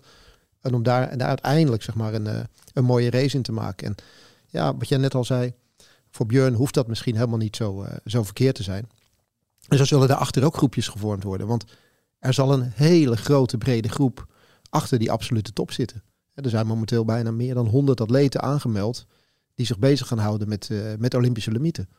En dat betekent gewoon dat er zeg maar, tussen de 2 uur 7 en de 2 uur 12 heel veel atleten gaan, gaan finishen. En ik denk dat de Nederlanders daar, uh, daar echt wel profijt van, uh, van kunnen hebben. In vergelijking met andere jaren. Doordat er zoveel buitenlandse atleten aan de start staan. Met min of meer eenzelfde doelstelling. Allemaal een eigen Olympische limiet. Maar dat, dat gaat natuurlijk zichzelf allemaal vormen uh, door middel van groepjes. Ja, ik ben benieuwd. Zullen we kijken waar de sfeerman zich uh, bevindt op het parcours? Lijkt me een goed plan.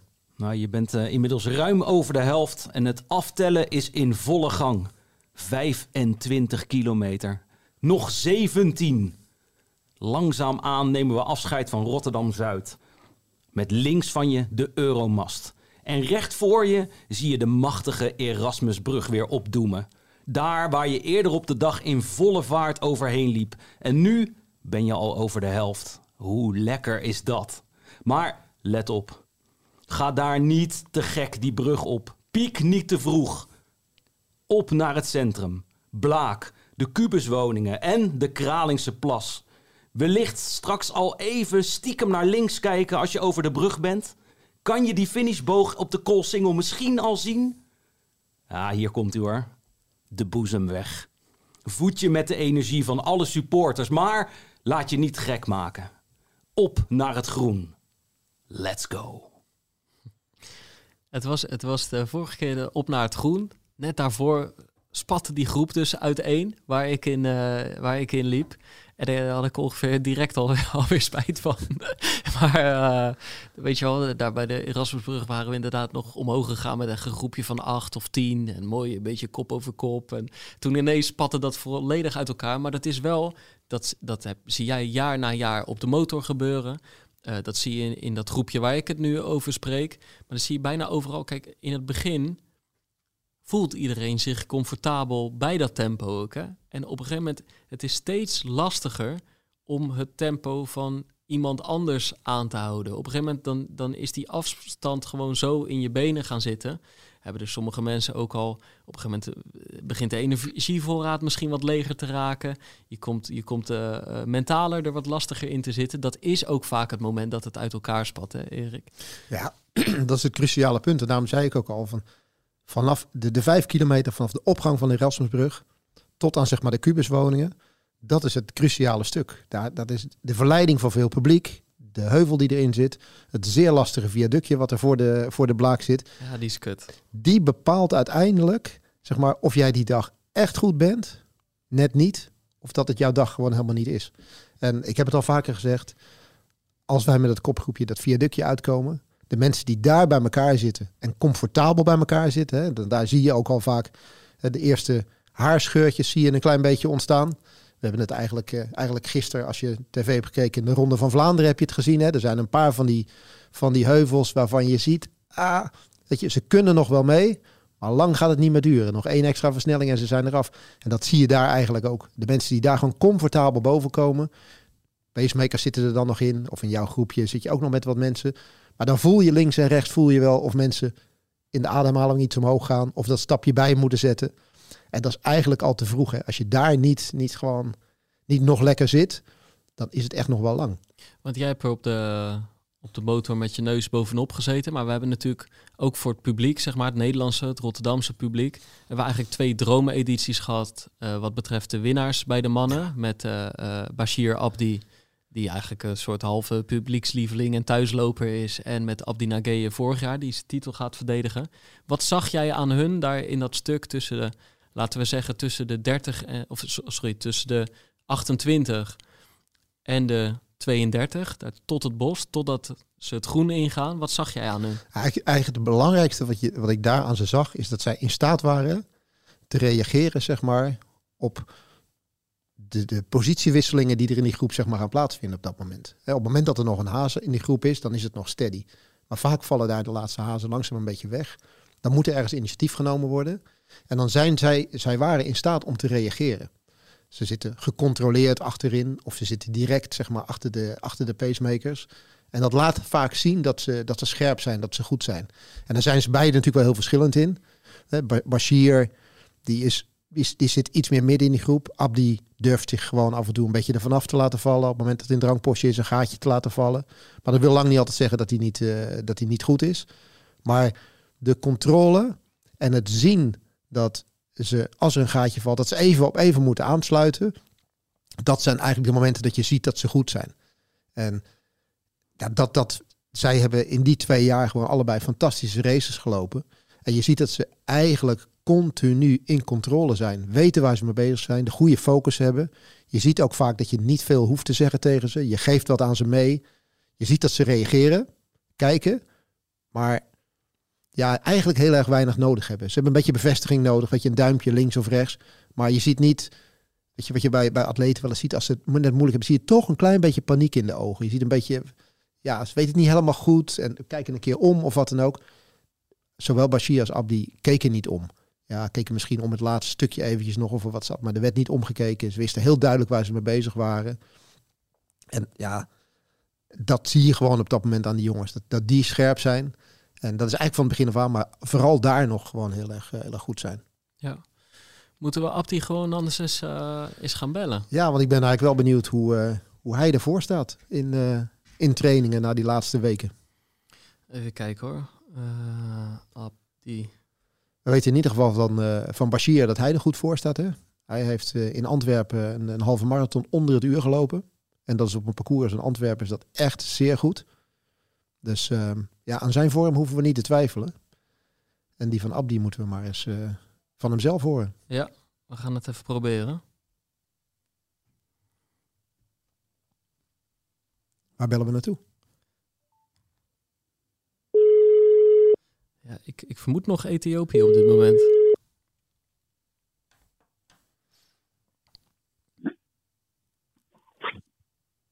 Abdi. Abdi, Pim en Erik hier.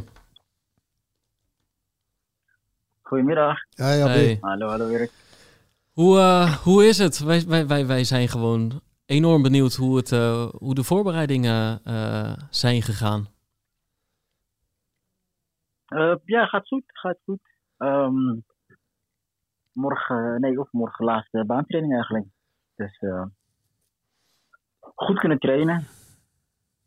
Uh, geen blessures. Wel de laatste twee weken wel uh, wat, heel veel slijm. Het is niet echt dat ik last van mijn keel heb, maar heel veel uh, vastzittende slijm. nu wat kleine dingetjes vanuit Nederland gekregen. En hopelijk gaat het iets beter. Maar nee, wel, wel goed getraind. Wel echt, echt en gaat dat dan uh, een beetje tussen je oren zitten? Dat je toch gaat twijfelen van, hey, begin ik ziek te worden? Uh, heeft dit invloed op mijn vorm, op mijn conditie? Um, ik weet het niet. het is nu en nu, elke, elke minuut ben ik... Uh, het is niet dat ik hoest, maar er zit iets zit vast. Dan elke keer komt wat uit. Maar ehm, ja, dat een klein beetje, klein beetje. Maar niet, ik denk niet... Ik ga geen jelletje nemen, laat het zo zeggen een keer een juist genomen en zat op een gegeven moment vast. okay. um, maar um, ja, wel, ja, wel een klein beetje balen, want het gaat niet over. Um, uh, maar, en je kan ook geen zware medicatie nemen. Maar het is, ja, het enige wat mij eigenlijk bezighoudt. Verder, uh, verder niks. Hey, maar vertel eens, die, die laatste trainingen, hoe, hoe gingen die? Waar, uh, waar maak je uit op dat je, dat je in de vorm bent die je graag wil hebben? Los van, uh, van dit slijmprobleempje? de laatste drie longruns heb ik allemaal PR gelopen. Uh, vooral mijn 40 kilometer van twee weken geleden. Uh, echt heel goed. Um, ja, baantraining gaat ook goed. Uh, ook heel snel. Uh, de longruns, uh, hoe ik me voel, hoe ik slaap. Um, ja, weet je dat eigenlijk. Maar vooral de longrun, de laatste drie longruns. Oké, en waar heb je je voorbereiding gedaan, Abdi, en met wie? Uh, met Bashir Abdi en nu ook met Mo Farah de laatste anderhalf maand. Die loopt de week naar ons, in Londen. En uh, met Bashir. Dus um, ja, echt, echt, echt heel goed samen kunnen trainen.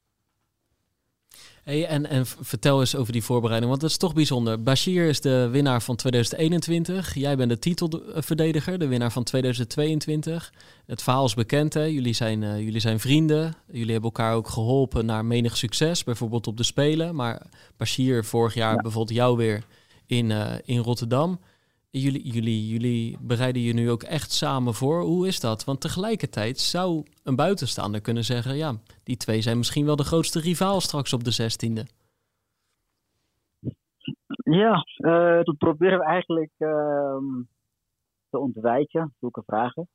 En um, wat eigenlijk ook goed is, want um, wat wij wat wij, wat wij doen is eigenlijk, wat we begrepen hebben, is eigenlijk dat, dat marathon heel zwaar is, de voorbereiding. Je hebt een sterke groep nodig. Um, dus nu ook, ja, ik was bijvoorbeeld in Kenia en dan, uh, ik dacht, ja, ik heb toch een kleine periode om voor te bereiden voor New York Marathon, afgelopen New York Marathon. En dan heb ik een uh, hele goede vriend met die op de fiets gaat. Maar heel vaak kan je dan af en toe niet net even een strijd hebben met iemand. Dat je, dat je even, even, even elkaar een beetje test. En dat hebben we nu wel. En dat heb je zeker nodig bij, uh, dat je bij een groep treedt. Dus uh, wij treden niet bij een groep, dus ja, we creëren onze eigen groep eigenlijk. En, maar tegelijkertijd weten we, ja, we, we lopen beide hard. we zien op snellere tijden allemaal staan. Ik ben goed op de longrun. Um, ja, soms is het onze twee over. Maar dat hebben we liever dan iemand anders. Dus um, het, is, het is eigenlijk dat je heel volwassen mee om moet gaan. En um, weet dat je elkaar nodig hebt. Vooral dat. Hey, en die dag mogen de beste winnen eigenlijk, ja. Zeker. Hey, je hebt nu die voorbereiding gedaan. Jullie hebben dat samen gedaan. Um, in uh, oktober, anderhalf jaar geleden, uh, pakte Bashir pakte het Europees record. Jij liep vorig jaar het, het Nederlands record. Dus voor jullie allebei jullie, jullie beste race, zeg maar. In ieder geval qua tijd die je gelopen hebt. Wat hebben jullie nu, of wat ja. heb jij in je voorbereiding nu gedaan om nog beter te zijn dan dit? Want uiteindelijk wil je stappen maken. Um, voor mij is het nog zoekend. Uh, Basir traint al heel lang bij Gear natuurlijk. En ik kom net erbij. En um, ik heb niet nog een snelle tijd gelopen.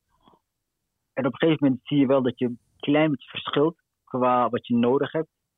Qua, uh, we noemen prikkel. En voor de training. Basir heeft natuurlijk goede snelle tijden staan op de 10.000, 5.000. Ik, ik helemaal niet. Slakke tijden. Dus ik, heb, ik moet net toch wel anders uh, kijken. Um, het was heel een beetje puzzelen. Maar uh, ik weet dat ik de longruns, van de longruns moet hebben. Dus voor mij moeten die goed zijn en hard. En Bashir heeft liever de duizendjes, of vooral de 800 600 hard gaan. En ik heb dus van, ja, dat heb ik helemaal niet nodig voor de marathon. Maar Bashir heeft dat wel nodig. En voor mij is het, um, ja, toch dat vier jaar bij Captor heeft mij wel ja, gevormd hoe ik ben, omdat ik daar al vier jaar heb getraind. Veel endurance, dus Elliot traint Joey dan. Um, heel veel endurance en uh, speed endurance en niet korte, harde dingen. Terwijl uh, Bashir dat wel wil en af en toe naar de baan terug gaat. Um, dus voor ons was het, ja, voor mij is het. Um, ik, ik, ik, wil eigenlijk een broodje net als Elliot. En dat is gewoon blessurevrij blijven en uh, je kilometers maken. En uh, heel veel endurance, heel veel snelle longruns. Uh, en dan gaan de, dan, dan, voor mij gaat het automatisch korter afstand heel snel. Dus ik heb bijvoorbeeld een keertje zelfs 30 keer 400 hier gedaan. En ik heb nog nooit zo hard gelopen. Dus terwijl ik geen snelheid doe, als ik met 1000 en 2000 en de longrun heel goed doe, is mijn kort afstand ook weer goed. De, de 400 of de 800 zelfs. Welk... Het is wel, ja. ja voor beide ons is uh, verschil hoe we, hoe we benaderen. Dus voor mij is het uh, ja, heel blijven en uh, eigenlijk zelf training blijven doen. En dat je vanzelf die, die load maakt. Dus één seizoen train je. Dus net vorig jaar, nu trainde voor de afgelopen keer voor New York Marathon.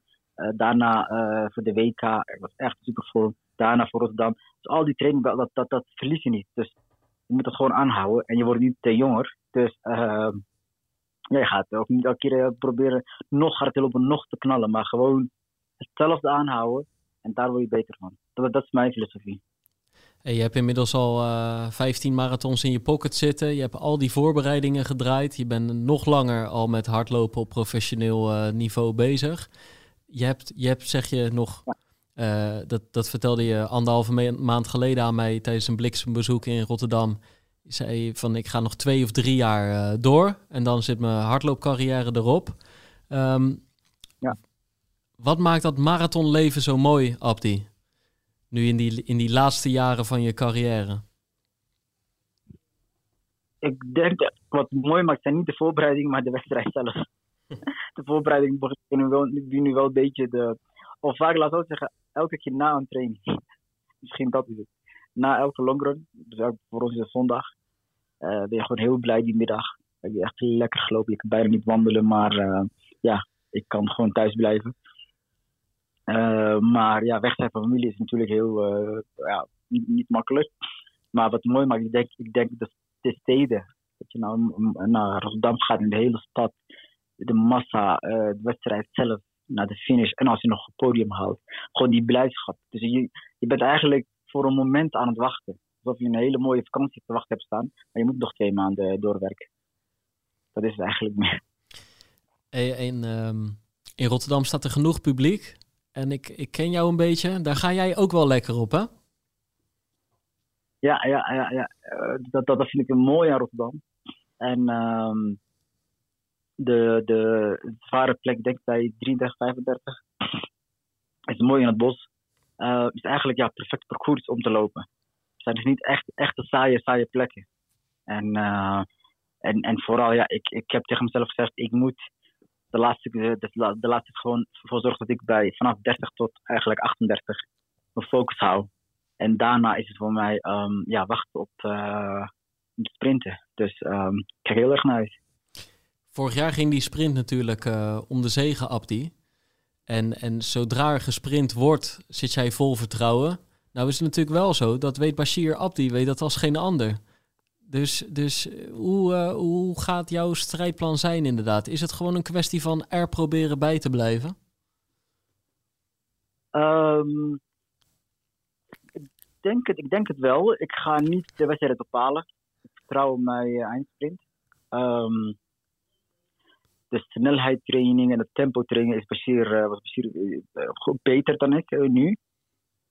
maar ik, ik geloof toen mij het ooit uh, Johan Voogtman verteld, mijn eerste coach, dat je een sprintbox hebt. En zodra je niet aankomt, kan je straks uh, goed gebruiken op het einde. En ik denk als ik, omdat mijn endurance zo goed is, dat ik die eind, uh, dat ik die box niet aankom, niet, niet zeg maar er gebruik van maak. En, en de laatste kilometers wel. Dus um, omdat, omdat mijn endurance zo goed is, mijn long endurance. Dus ik, ik vertrouw daarop. En dat, kun je ook zien bij de Spelen. Uh, als, toen, ik, toen ik echt ging sprinten, ik voelde, ik voelde mijn benen, ik voelde geen, niet, niks verzuring, helemaal. Ik kon, ik, voor mijn gevoel kon ik 25 seconden op 200 meter lopen. Dus, um, en dat komt omdat je niet aankomt zitten. Je, je moet niet aanzitten aan je dat box, zeg maar. En als je in de verzuring komt, ga je wel aanzitten. En dan heb je geen sprint. Dus ik moet ervoor zorgen dat ik dus niet in de verzuring raak voor die tijd. Uh, lactaat. Uh, en mijn doen het heel goed is. En ik heb echt, uh, denk minuten sneller gelopen op de 40 kilometer hier. Uh, dus uh, vertrouwen is heel groot. Hey, die, die sprint hè, waar, je, waar je het over hebt, komt die af en toe terug in je training? Of blijf je daar juist een beetje bij weg? Want uiteindelijk zou je toch wel een paar keer die snelheid moeten, moeten toetsen. Of, of heb je dat niet echt nodig voor je gevoel? Ja, komt elke keer terug. Komt elke keer terug. Dan denk ik dat ik vermoeid ben. Basier is natuurlijk heel ja, beter dan ik voor baantraining. Uh, eh, Mofara ook. En, dan denk ik, oké, als je nu 400 meter, kom maar op die. En dan um, ja, switch ik beetje. En omdat ik nu het laatste 400 is, en toen liep ik ja, 60 seconden, denk ik, 60. Maar voor mijn gevoel dacht ik, we lopen 63. En uh, ik zie op de klok 60. Denk, hè, als ik had gesprint, had ik gewoon uh, 56 kunnen lopen. Dat is raar eigenlijk voor nu. Dus um, elke keer komt het terug. Elke keer voel ik, als ik uh, denk, oké, het laatste stuk klaar. Niet weer, uh, je bent net er, er moet je een paar keer eraf. Het de laatste. En in één keer heb ik eigenlijk frisse benen, denk ik, hè, waarom was ik net de ene laatste niet zo goed?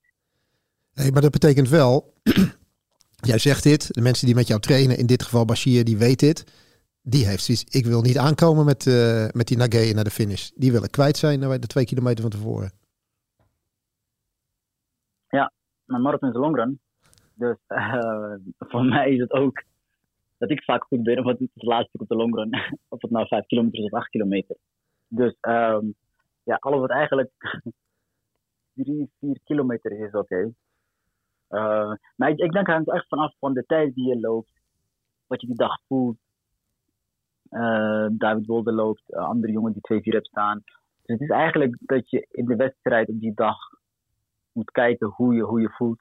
En iedereen, ik denk iemand die, die echt heel goed is in het af. Ik, heb Joge of zelfs Chapet die in New York en Boston. Dat je eigenlijk de laatste 50 kilometer in 2,50 gelopen. Dan loopt iedereen eraf. Anders laat je op, op een sprint wachten en dan heeft heel veel, zijn, hebben heel veel mensen kans. Precies. En gaat er, nog, uh, gaat er op de Kralingse Plasland dit jaar nog afgesproken met elkaar uh, orde van... Uh, zullen we er een kilometer van 2,38 uitgooien? Zoals vorig ja, jaar? Vorig jaar, zei ik, ik van mij hoeft het niet. En nu, ik denk wel dat we moeten erin gooien. Want David heeft echt heel veel eindsprint. Hm. Hij komt er van de 500 meter vandaan. Dus die moet ik ook niet, niet naar de sprint nemen. naar de finish. beide. Ik denk als David erbij is, de laatste kilometer wordt heel moeilijk om hem eruit te schudden. Dus uh, die jongen heeft echt goede snelheid en uh, traint heel slim. Heel vaak Nederland geweest. ja, ik denk dat hij heel slim is. en snel. Dus um, ja, wacht maar. we verwachten een mooie, mooie wedstrijd. Okay. En die zal ook op zijn eindsprint wachten. En op daar vertrouwen en achter ons blijven lopen. We gaan, we gaan er beleven. Wanneer kom je naar Rotterdam, Abdi? ik begreep twaalfde landen of dertiende, weet ik nog niet. Succes met de laatste voorbereidingen weer, uh, Abdi. Dankjewel voor het bijpraten. Ja. Geen van de bergkoffer is toch op vrijdag? We zijn nog niet bevestigd. Ik denk op vrijdag, zoals altijd wel. Ja. ja, vrijdag, weet ik zeker. Dan landen we op donderdag. Ja. Zet hem maar in je agenda. Is goed. Oké, okay. goed. dankjewel hè. Succes. Groetjes, bye bye. Hoi hoi, hoi hoi. Ja, dan zijn we weer op de hoogte, uh, Erik. Ja, en ik vind onze hij, titelverdediger. Hij is uh, normaal heeft nog wel eens zegt, geeft hij wel eens aan van dat ga ik jullie nog niet vertellen. Maar hij is wel, wel open over, uh, ja. over de strategie, zeg maar. Ja, en over de strategie, maar dat is bijna geen verrassing nee. meer, want hij heeft zoveel vertrouwen in zijn eindsprint. Ja, dat is waar hij vaak op loert. Alleen ja, hij heeft ook heel veel jaren in de marathon het probleem gehad dat hij niet in de kopgroep zat. Hè, weet je wel, er zijn gewoon Kenianen, Ethiopiërs die dat 202, 203, 204, 205 niveau hadden. Terwijl hij nog op 20630 uh, liep. Ja, dan kan je een eindsprint hebben, maar dan gaat die eindsprint niet om het podium. Ja, die kans kreeg hij voor het eerst bij de Spelen, als de eindtijd hè, wat langzamer ligt. En vorig jaar had hij dus ook de macht en de kracht om in die groep van 2-3 hoog, zeg maar, ja. uh, te lopen. Wat? Ja, en, en dan zie je inderdaad zijn klasse in die laatste kilometer. Want het was ook Kijk, hij heeft een snelle eindsprint. Maar hij had daar ook wel gewoon in zijn kop zitten van... die gozer kon mij gewoon niet voorbij. Klaar. Wat er ook gebeurt. Die bevestiging heeft hij, had hij natuurlijk in de, Spelen al. Ja. En die heeft hij vorig jaar nog een keer gekregen. En als je nu je longruns doet en je kan nog eindigen met een 400 meter in 60 seconden... Ja. dan zit het wel goed geloof ik, hè? Zeker. Hey, ik ben eigenlijk wel benieuwd waar de sfeerman uh, zich nu bevindt. Nou ja, voorbij Krooswijk in ieder geval. Dus ik ben benieuwd. Ja, de maandenlange voorbereidingen betalen zich nu uit. Je zit nog steeds lekker in de flow, maar rond dat 30, 35 kilometer punt weet je natuurlijk dat het gevaar op de loer ligt. Voelt het zwaar? Denk dan aan Lee. Hij zong je toe daar op de Schiedamse dijk. You never walk alone. En jij? Jij zong uit volle borst mee, weet je nog? Zijn gouden microfoon scheen in de zon en jij wist, natuurlijk ga ik dit doen. En daar verandert dit moment niets aan. Je hebt inmiddels 34 kilometer achter je liggen. Heel Rotterdam-Zuid heb je in je broekzak. De Erasmusbrug tweemaal overwonnen. Wie houdt jou nog tegen? Helemaal niemand. Op naar het rondje Kralingse Plas en dan langs bekend terrein weer terug. Na alle bebouwde drukte even het groen in en dan nog één keer via de Blaak en dan rechtsaf. De koolsingel wacht op je. En daar staan duizenden klaar om je aan te moedigen. Nog even doorbijten en als je je goed voelt, wellicht nog even een tandje erbij. De koolsingel wacht op je. Uh, dit is wel even belangrijk, Erik. Kijk, het is uh, heel vaak, weet je wel, wij hebben ook, volgens mij was dat, uh, was dat twee maanden geleden, dat we in de kantine van Pak werden uitgenodigd om een praatje over de marathon te houden. En toen gingen wij proberen, het was nog januari geloof ik, probeer je al die mensen te kietelen om extra veel te gaan lopen en om het goed en verstandig aan te pakken. En dan is de boodschap, want dan ben je er straks klaar voor. En op het moment dat iedereen in elkaar dondert, kan jij nog blijven gaan. Maar laten we eerlijk zijn, dat is een beetje het positieve plaatje. Dat is het droomscenario dat jij diegene bent die zich beter voelt dan de rest, die zijn topdag heeft, die op het moment dat hij misschien wel vermoeidheid had verwacht, op dat moment eigenlijk nog best lekker gaat. En zo kom je eigenlijk, uiteindelijk krijg je het wel moeilijk, maar schuif je dat lastige moment heel erg op. Maar ik vind ook wel, dit is ook het moment, anderhalve week van tevoren, even realiteitszin. Je hebt ook nog andere scenario's dan alleen dat droomscenario. En ik heb nu vier marathons gelopen en mijn, va mijn vader 33 en heel veel vrienden van me zitten ook al op 10 of op 15 ja, de marathons dat je het niet lastig krijgt, of niet, laat ik het beter zeggen, niet heel lastig krijgt, die zijn zo zeldzaam, die heb je één keer in je leven. Lekkere heel Lekkere marathons bestaan niet. Precies, dus je moet er gewoon toch ook van uitgaan. Nu, denk er maar alvast over na. Je krijgt het daar een keer, of het nou Krooswijk is, of in het bos, of net daarna. Je krijgt opeens een soort van dreun, of het komt er langzaam in. Eh, je kracht zijpelt weg je benen worden zwaarder, je kop wordt moe. Je gaat ineens heel veel negatieve stemmetjes horen. Uh, die willen dat je afremt, die zeggen dat het nog veel te ver is. Uh, je voelt iets in je, steek in je zij. Je voelt ineens een blaar rechts uh, opkomen. Je voelt pijn in je knie. Je ziet rechts van je, ziet je zie je iemand in de bosjes liggen in een soort nare houding. Dat je ook nog denkt, moet daar geen ambulance bij? Je gaat gewoon allemaal dingetjes zien, dingetjes voelen, dingetjes merken. En, en denk daar nu maar vast over na. Van hoe ga ik daarmee om als ik op dat punt kom te zitten? Hoe je in dat slagveld eigenlijk... Uh... Hoe je, hoe je daarin gaat handelen. Ja, ja in, in dat slagveld, eh, zeg maar, tussen je eigen oren en in het slagveld van alle lopers om je heen. Want op een gegeven moment wordt het gewoon, alles gaat wringen, alles gaat schuren. En, en dat lekkere lopen, wat we in de voorbereiding best wel regelmatig hebben gevoeld, wat we best wel vaak hebben gedaan, dat lijkt dan zo ver weg. En er is bijna niet sterker uh, dan het gevoel, dan, dan zeg maar een paar tandjes lichter. Toch? Je wil gewoon. Je, maar, maar heel veel mensen zijn toch nog gefixeerd op die tijd. Of, of hadden verwacht dat ze langer een beter gevoel zouden hebben. Ja, ga er maar mee om op dat moment, weet je wel. Alleen ja, één ding telt en dat is die finish. En of dat is die finish en die eindtijd. En dan moet je nu al een soort van verzinnen van wat ga ik doen op het moment dat ik het lastig krijg. Wat deed jij vroeger? Ik, ik, weet toen dat ik het die twee maanden geleden gehad heb over het vermogen om aan te passen.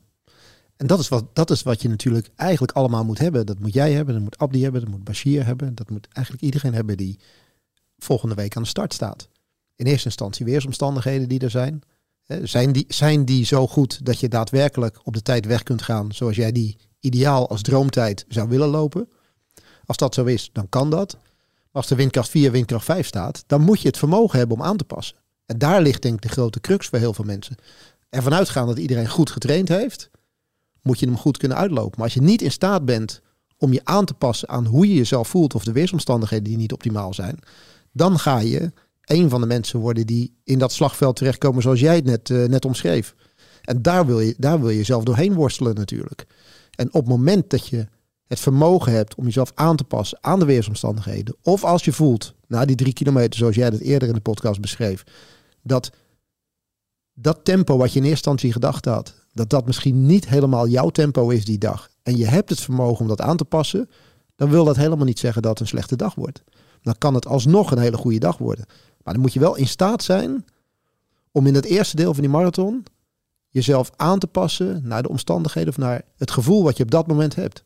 En dan kan dat hele slagveld wat jij net omschreef, wat er voor, voor jezelf gaat afspelen, want iedereen weet dat, hè, dat na 25 kilometer, daar zie je al mensen wandelen, daar zie je al uitstappers, daar zie je al mensen met kramp, noem maar op, je hebt het net al genoemd dan kan dat een motivatie worden. Want dat gaat jou niet gebeuren, want jij hebt jezelf aangepast. En jij weet hoe je, hoe je in die race zit.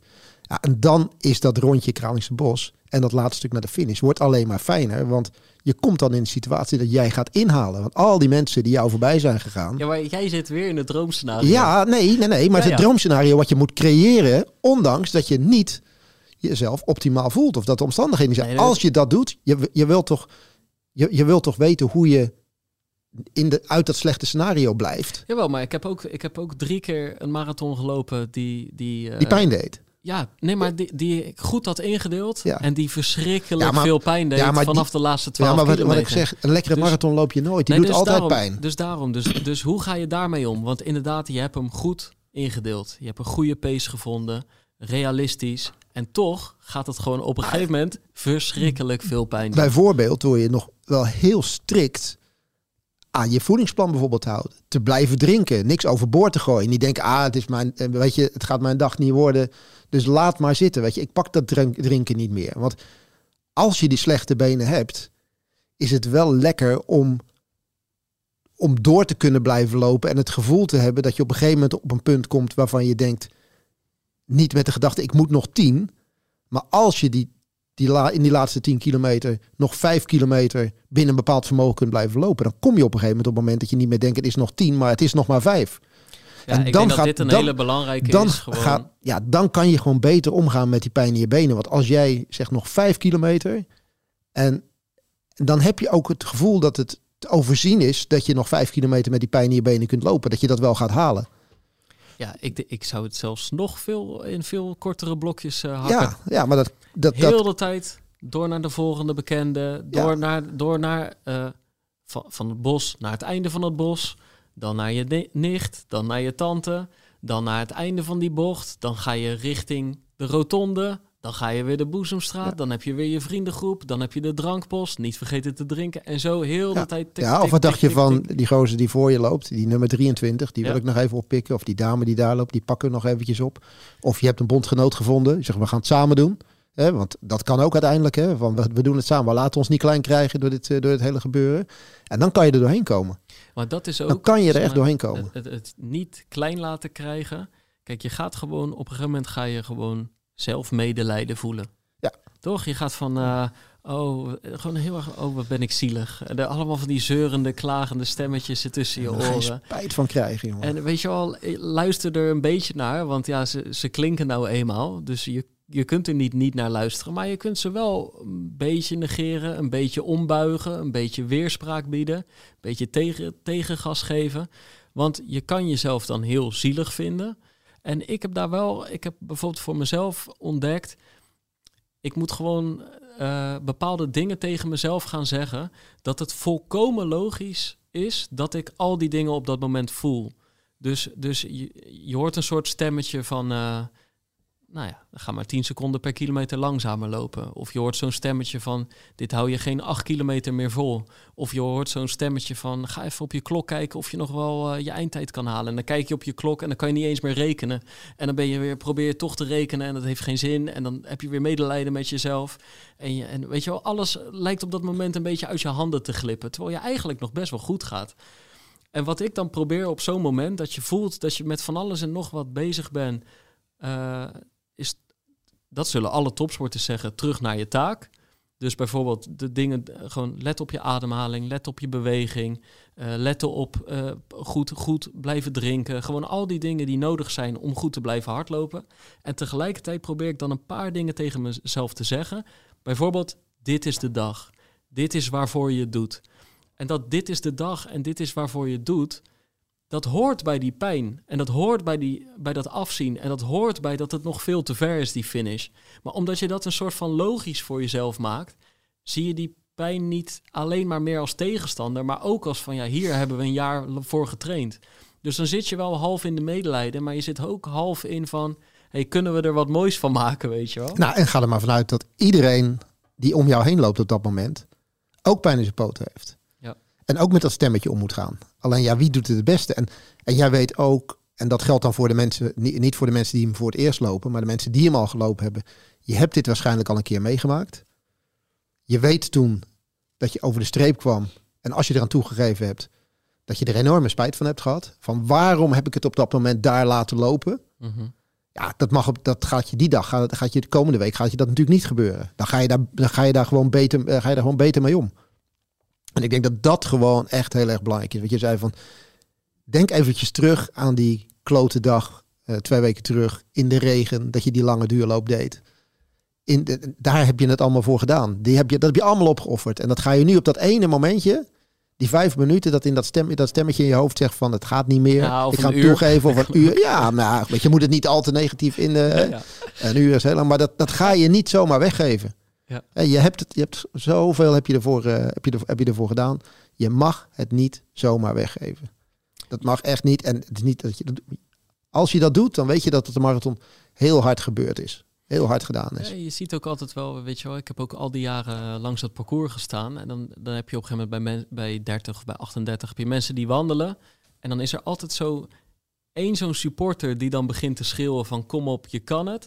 En dan gaan ze weer. En dan blijkt het inderdaad ook wel weer te kunnen dan, weet je wel. Dus, dus uh, ja, trek je maar op aan al die mensen uh, om je heen. Nou, kijk ook maar wat iedereen nog kan in de laatste kilometer. Al die mensen die hebben lopen wandelen, die in die laatste kilometer kunnen ze het allemaal, kunnen ze het allemaal wel vaak weer opbrengen. Dus ja, laat dat wandelen in ieder geval echt uit je hoofd. Want dan lopen de mensen voor je zo ver bij je vandaan en zo snel. Dus pak je maar, hou het vol. Ga door. En ja, misschien moeten we ook eventjes horen hoe dat, hoe dat zeg maar bij de sfeermaker eruit dan ziet, zeg maar, zo'n laatste stukje. Want wij hebben nu een negatief scenario geschetst. Ik denk dat hij misschien wel iets positiever scenario nou, heeft. Maar ik weet niet helemaal zeker. We hebben dat niet. Nee, maar we hebben het negatieve scenario geschetst. Hoe je ermee om moet Omdat je op die manier een positieve marathon van kan maken. Ja, ja, ja, Maar het laatste stukje, dat, dat één ding. Dat laatste stukje moet altijd positief zijn. Hoe de marathon ook is gegaan. Met het moment dat je de single opdraait, hoor je het rumoer en de drukte nog verder toenemen. Steeds meer supporters hebben zich verzameld langs dit laatste deel van de route om je aan te moedigen. Kom op, de laatste meters, je kunt dit! Dit is jouw dag! En dan zie je in de verte die schitterende finishboog aan de horizon verschijnen. De finishboog waar zoveel helden en heldinnen zich in voorgaande edities van de Marathon Rotterdam hebben gemeld. En jij, Jij voegt jouw naam hier straks aan toe. Je laat je meevoeren op het gejuich, de muziek en de stem van de speaker die je nog aanmoedigt om te genieten van jouw glorieuze binnenkomst. Rechts van je het stadhuis, recht voor je de finish. De laatste stappen van jouw 42 kilometer en 195 meter voordat je die prachtige medaille omgehangen krijgt. Je kijkt nog even om je heen. Neemt het allemaal in je op. You never walk alone. You never walk alone. Rotterdam is prachtig. En jij maakt het tijdens de marathon nog weer een stukje mooier. Well done, marathonner. Lekker gelopen. We zijn al gefinished. Ja, ja. Nog ja. anderhalve week. Nee, maar dit is, dat, dat meen ik serieus. Op een gegeven moment draai je die laatste single op. Hoe die marathon ook is gegaan. Ja, ik, ik hoop dat de mensen dan het bewustzijn hebben van even weer open. Want sommige mensen zitten op een gegeven moment helemaal gesloten natuurlijk. Die, dan is het zo'n lang moment van afzien geweest. En zo'n lang moment van uitkijken naar. Maar dat je ook een soort half bent weggedroomd. En er soms mensen bijna, bijna van vergeten genieten. Het is ook even zaak om heel even dan oh, te denken: oh ja, hier, hier moet ik van genieten. Ja, en je wordt ook wel even wakker geschud die laatste 500 meter. Hè? Want gek gezegd is het op het moment dat je de ene laatste bocht omdraait bij de, uh, bij de kubuswoningen, het stukje naar die laatste bocht toe, is in verhouding niet zo heel veel publiek. Omdat al die mensen zijn allemaal naar die call single gegaan. Dus ja, na, na die bocht wordt het goed gemaakt. Dan wordt het, ja, dan wordt het wel een keer. Weet je, als je er niet bij bent, dan weet je zeker dat je er nog even bij bent. Ja. Dus ja, daar, daar moet je gewoon nog eventjes, uh, nog even alles, alles pakken, even gaan. En uh, ja, dan wordt het toch weer een mooie dag. En dan, uh, even één ding, hoe, hoe beleef je een finish op een motor eigenlijk? Nou, die, die beleef je eigenlijk nooit. Want, Want wij halen de finishlijn niet. Nee, waar ga jij nee. Wij gaan naar rechts bij de, bij de McDonald's, gaan we rechts de meent op. Ik kan, zo, ik kan zo de winkel in rijden. Ja? Dus uh, nee, nee, nee, nee de, de, motor kan natuurlijk niet verder, want die mag natuurlijk niet op de finishfoto staan. Dus op hoeveel meter van? Dat is uh, 200 meter voor de finish een beetje. Gaan we rechts. Dus ik eigenlijk heel ver mee. Heel ver mee. Maar zie jij de winnaar nog? Of Jawel. Zie je dat nou ja, dat je, ik moet altijd als een speer. Als, kijk, die, die, die, die motorrijder die gaat rechtsaf. Huh. Dus ik wil echt zo snel mogelijk afstappen. Om te kunnen zien, zeg maar. Ik heb vorig jaar ja, kon ik niet zien uh, of Abdi hem wel of niet gewonnen had. Het enige kon me het laatste meegeven van uh, gaan. Dus je hebt er 42 kilometer naast gereden, of achter. En dan weet je het niet. En dan de laatste 195... Nee. Uh, nee. Ik werd laatst bij de City per City, uh, Nienke, ook niet of ze onder de 1,8 had gelopen. Volgens mijn klok zou het wel moesten moeten kunnen. Maar daar moesten ze nog eerder vanaf. Dus dat is altijd een afloop maar even afwachten. Maar in Rotterdam is het heel dichtbij waar je er vanaf moet. Maar de finish beleef je nooit. Nee, nee, nee. nee, nee, nee nee ja, ik heb er nu al, ja, nu al zin in. Ja, ja het het is ongekend echt. Ja, dus het is een, uh, het is een volle call single. En ik denk niet voor het laatste dit jaar. Nee, inderdaad. Nee, sowieso. Nee, één ding, want dat is die... Uh, uh, ik merk nu gewoon heel erg die, die training van gisteren. Die was nog met rood omcirkeld. Dan ga ik, ga ik vandaag train ik rustig, morgen train ik rustig. Op woensdag doe ik toch nog even flink wat. Drie keer vijf kilometer op marathon tempo. Met nog Daarna twee kilometer weer net onder dat tempo. Dat is eigenlijk nog best wel een forse training, ook nog boven de 20 kilometer. toch merk je al dat de aftellen is begonnen, want er gaat niks meer boven de 30 zitten. Um, Björn gaf het net eigenlijk ook aan, van ja, je gaat meer eten. Maar ja, eigenlijk klopt dat niet, want je hebt al die andere weken ook al veel zitten eten. Blijf gewoon normaal doen. Ja, ja en het is ook echt wel, ik, ik ga denk, denk ik op soms rond die daar, ik heb, ik heb één training gehad, daar kwam ik op 41 kilometer uit, een andere op, op 40. Ja, wat je, wat je in die twee dagen daar omheen allemaal in je mond stopt, dat is echt, dat is niet te doen natuurlijk. Ja, daar kom ik tijdens het stapelen, kom ik daar al niet aan. Want, je, want dat, dan ben ik 30 minuten loopjes aan het doen. Ja, dan verbrand je niet zoveel. Dus dan zou het ook onzin zijn om dat allemaal nog in je lichaam uh, te stoppen. Maar inderdaad, maar het is, ik merk echt dat het aftellen is. En je bent heel erg op jezelf gericht, maar tegelijkertijd ben ik ook wel ik ben zo benieuwd wat, wat, wat al die andere mensen gaan doen, waar ik de schema's voor heb gemaakt. Uh, uh, mijn vrienden, weet je wel. Iedereen, namelijk, uh, ik heb een minder maandje gehad. Maar mijn pa had in, in oktober al knieklachten. Nou, daar is hij nog steeds niet vanaf.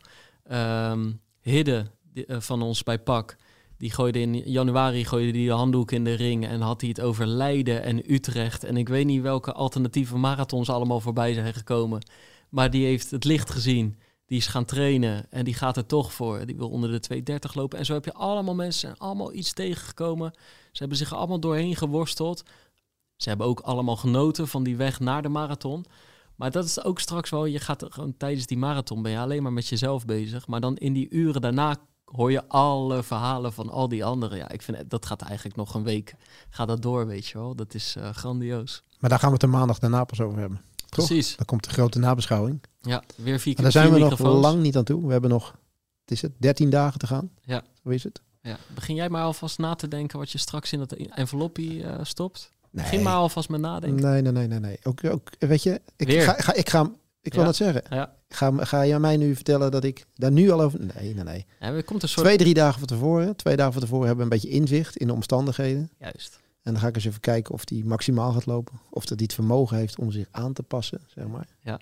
Dus en dan, uh, dan, wordt, uh, dan wordt dat gedaan. Ja. Dus we gaan het, uh, we gaan het zien.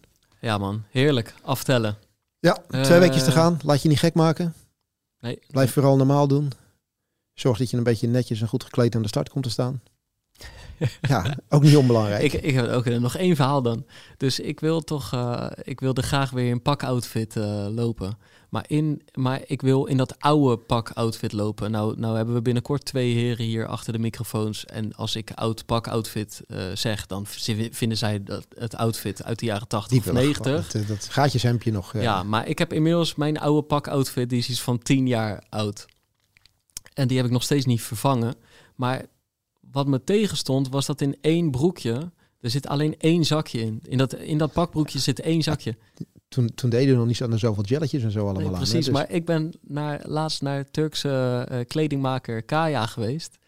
En er zitten nu twee zakjes Kijk eens eventjes. Ja? ja. Maar ik heb precies... Want ik dacht, ja, ze moeten ook niet mijn pakbroekje verneuken, weet je wel. Ik vertrouwde hem hoor, daar ging het niet om. Maar ik denk, ja, dit is toch... Hij zal vaker een, een uh, stel een leren jackie of een uh, spijkerbroek krijgen. Maar nu komt er gewoon een marathonloper. Die komt met zo'n ultra hoog pakbroekje aanzetten. En ik had... Ik, Veel te oud eigenlijk al, zeg ja, maar, maar ik, toch. Ik zei, ik, ik moet en zo in dit, dit, dit uh, broekje gaan lopen. Dus je, graag, graag dit zakje wat er al in zit, precies op de andere uh, uh, plek. Zelfde stof. Je mag hem ook hier uithalen. Had ik een ander broekje meegenomen. En, ik had een jelletje meegenomen, dat hij ook het formaat wist en zo. ja, op zo'n manier ben ik ermee bezig. Ja. ja. Nou ja, goed. Weet je, dat is jouw, uh, dat is jouw ding. Ieders hobby, hè? Precies, precies. Er, zijn, ja, nou ja, er zijn dingen waarvan ik net vroeg, wat, je, kan, wat kan je beter doen? Maar er zijn ook wel dingen die tot een klein beetje tot een obsessie leiden. En dat is dan dat, dat broekje van tien jaar oud. Ja, maar ik heb nu wel, ik heb om de vijf kilometer, staat er bij de drankpost, staat er een vriend met een bidon. Mocht ik hem een keer missen, heb ik twee jelletjes als backup. Ja, heb, je goed, uh, heb je goed gedaan. Ja, ja. Wel binnen de zones blijven. Ja, zeker weten. Niet, on, zeker niet onbelangrijk. Nee. Hey, um, we doen er nog één hè, na, deze, na deze uitzending. Je noemde het net al een klein beetje. Komende zondag. Ja, je noemde het net al een beetje. Twee bijzondere heren die we aan de, aan de microfoon krijgen. Bij elkaar volgens mij meer dan 150 jaar oud.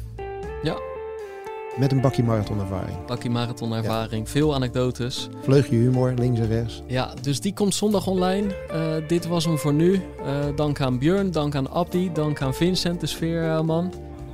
ja, um, Erik, wij... Uh, wij tellen verder af. Ja, wij tellen verder af. We blijven contact houden. Ik denk dat die ochtend ook nog wel even over de wind wordt gepraat. Ik denk het wel. En we hebben er zin in. En aan iedereen die gaat lopen, heel veel succes. Blijf gezond, blijf heel, blijf lopen, blijf luisteren ook. En tot de 17e bij het gezellige napraten. Dit is de gevreesde zoemer die na 60 seconden pitchen afgaat. Lukt het startende ondernemers om binnen deze tijd hun businessidee uit te leggen aan een vakkundige jury? Welkom op de stip. Ben je er klaar voor om jouw pitch te gaan geven? As ready as can be, ja. Ik ben er klaar voor. Denk het wel. Ik, Fabienne de Vries, neem jou mee in Droomstart. Die klok maakt je wel zenuwachtig. Een unieke podcastserie van de ondernemer... waarin we ambitieuze Nederlanders volgen... bij het starten van hun eigen onderneming. Ik kan me niet voorstellen dat iemand hier komt... ik ben beter dan Google. Maar wat ik wel weet, is dat zij het niet doen. En jij bent erbij. Vanaf die eerste spannende pitch... tot aan de meest cruciale momenten van hun weg naar succes. Ik heb nooit geleerd om te zeggen van... Uh, oh, ik ben het waard. Volg Droomstart in je favoriete podcast-app en mis niets van dit unieke kijkje achter de schermen. Droomstart is een initiatief van de ondernemer en podcastbureau As We Speak.